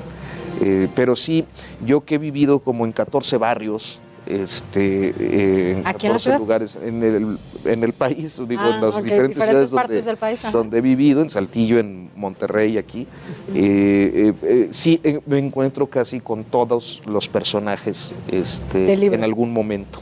Sí, claro, tenemos que Siempre, coincidir. siempre hay uno y los vecinos, cuando vives en un departamento, en un condominio, los vecinos y, y- y los estacionamientos, es todo. El, estacionamiento es un estacionamiento. caso que tienes que dejar la llave y todo esto. Eh, a mí una vez me robaron el, el guardia que estaba en el edificio, ¿De qué? se, se robó mi, mi vehículo del estación, pues tú dejas las llaves para que estés. ¿En serio? Sí, sí, sí fue. ¿Pero tú qué tipo de vecino eres, por ejemplo? Pues, pues fíjate que soy muy reservado, no, ¿Sí? no, no hago tanta, no socializo tanto en el edificio. Eh, no subes tu música a todo volumen. No, no, no. Tocas tu guitarra. También, también Toco puede salir guitarra. un perfil tuyo por acá. Creo que en una ocasión sí el vecino del, de, que es un joven, este, eh, hijo de familia, sí se quejó de que hago mucho ruido con, con la silla del escritorio hasta la madrugada y pues sí, pues ahí estás. Cuando trabajas más a Exacto. gusto. Cuando Están- escribes, ¿no? Que son eh, Pues ya está. Yo creo que es un buen momento para hacerlo, sobre todo ahora que eh, coincidiremos. ¿Tú qué tipo de vecino eres, Sánchez? Yo soy un vecino muy buena onda, muy moderado. ¿Vas por tu tacita? No ¿Vas por pongo tu música tacita a de todo azúcar? volumen, no cocino con ajo. Si hago de comer, le invito. Saludas. Al guardia, al Sí saludas. vecino. Saludo, no, soy muy amable. Tu espacio, lo cuidas. Bueno, es Ya que- hablarán mis vecinos de mí. Ya Vamos les a hacer otros ensayos. La conclusión de esto es que todos podemos tener a los peores vecinos del mundo, pero dice Bone Lara, también todos somos el peor vecino del mundo para alguien. Para alguien, dinos algo, notas sin pauta, ¿cómo podemos ubicarlos? ¿Tienes una página? ¿Cómo Sí. podemos, o sea, que la gente sepa de qué se trata notas? Estamos en notasinpauta.com, ahí mismo está la tienda en línea, el libro está en notasinpauta.com diagonal los peores vecinos y eh, pues es un espacio dedicado básicamente a ensayo, artículo de opinión. Bien, muchas gracias Arturo por estar con nosotros y mucha suerte en este proyecto y en todos los demás que haces. Muchísimas gracias, Alejandro. te escuchamos al ratito. a las 10 de la mañana, a, partir de las 10 de la mañana lo podemos escuchar a través de todas las frecuencias del Heraldo Radio. Gracias. Muchísimas gracias. Gracias. Vámonos rápidamente a otra información porque la Secretaría de Desarrollo Económico lanzó una invitación a las micro, pequeñas y medianas empresas de la Ciudad de México. Esto para formar parte del programa Energía Solar que impulsa la transición energética de los negocios capitalinos. Este programa ofrece apoyo técnico y económico para instalar sistemas de aprovechamiento de energía solar y ahorro en el consumo externo de la electricidad. Y aquellas personas que están interesadas en inscribirse a este programa deberán ingresar al siguiente portal, ciudadsolar.cdmx.gov.mx. Y, para esto pues necesitan requisitos, ¿no? Mm, el formato de solicitud, una identificación oficial, el acta constitucional para personas morales, comprobante de domicilio, recibo de la Comisión Federal de Electricidad, por ejemplo, constancia de situación fiscal no mayor a seis meses y constancia de la CUR del titular. Así es, pues ya llegamos ahora sí al final de este espacio informativo. Solo por hoy, sábado, ya lo saben, nos vemos aquí en este mismo lugar el próximo fin de semana, el próximo sábado, a partir de las 8 de la mañana a través de El Heraldo Televisión, pero desde las 7 de la mañana estamos en todas las frecuencias del Heraldo Radio a nivel nacional y también más allá de las fronteras a través de a través del Heraldo de, Now, Media, allá al sur de los Estados Unidos. Estamos eh, transmitiendo completamente en vivo de 7 a 10 de la mañana el día de domingo, o sea, mañana también, porque la noticia no descansa, hay mucha Vámonos a desayunar, Gracias, vamos a desayunar. Unos huevitos. Gracias, Unos huevitos, algo que nos pongamos ahí.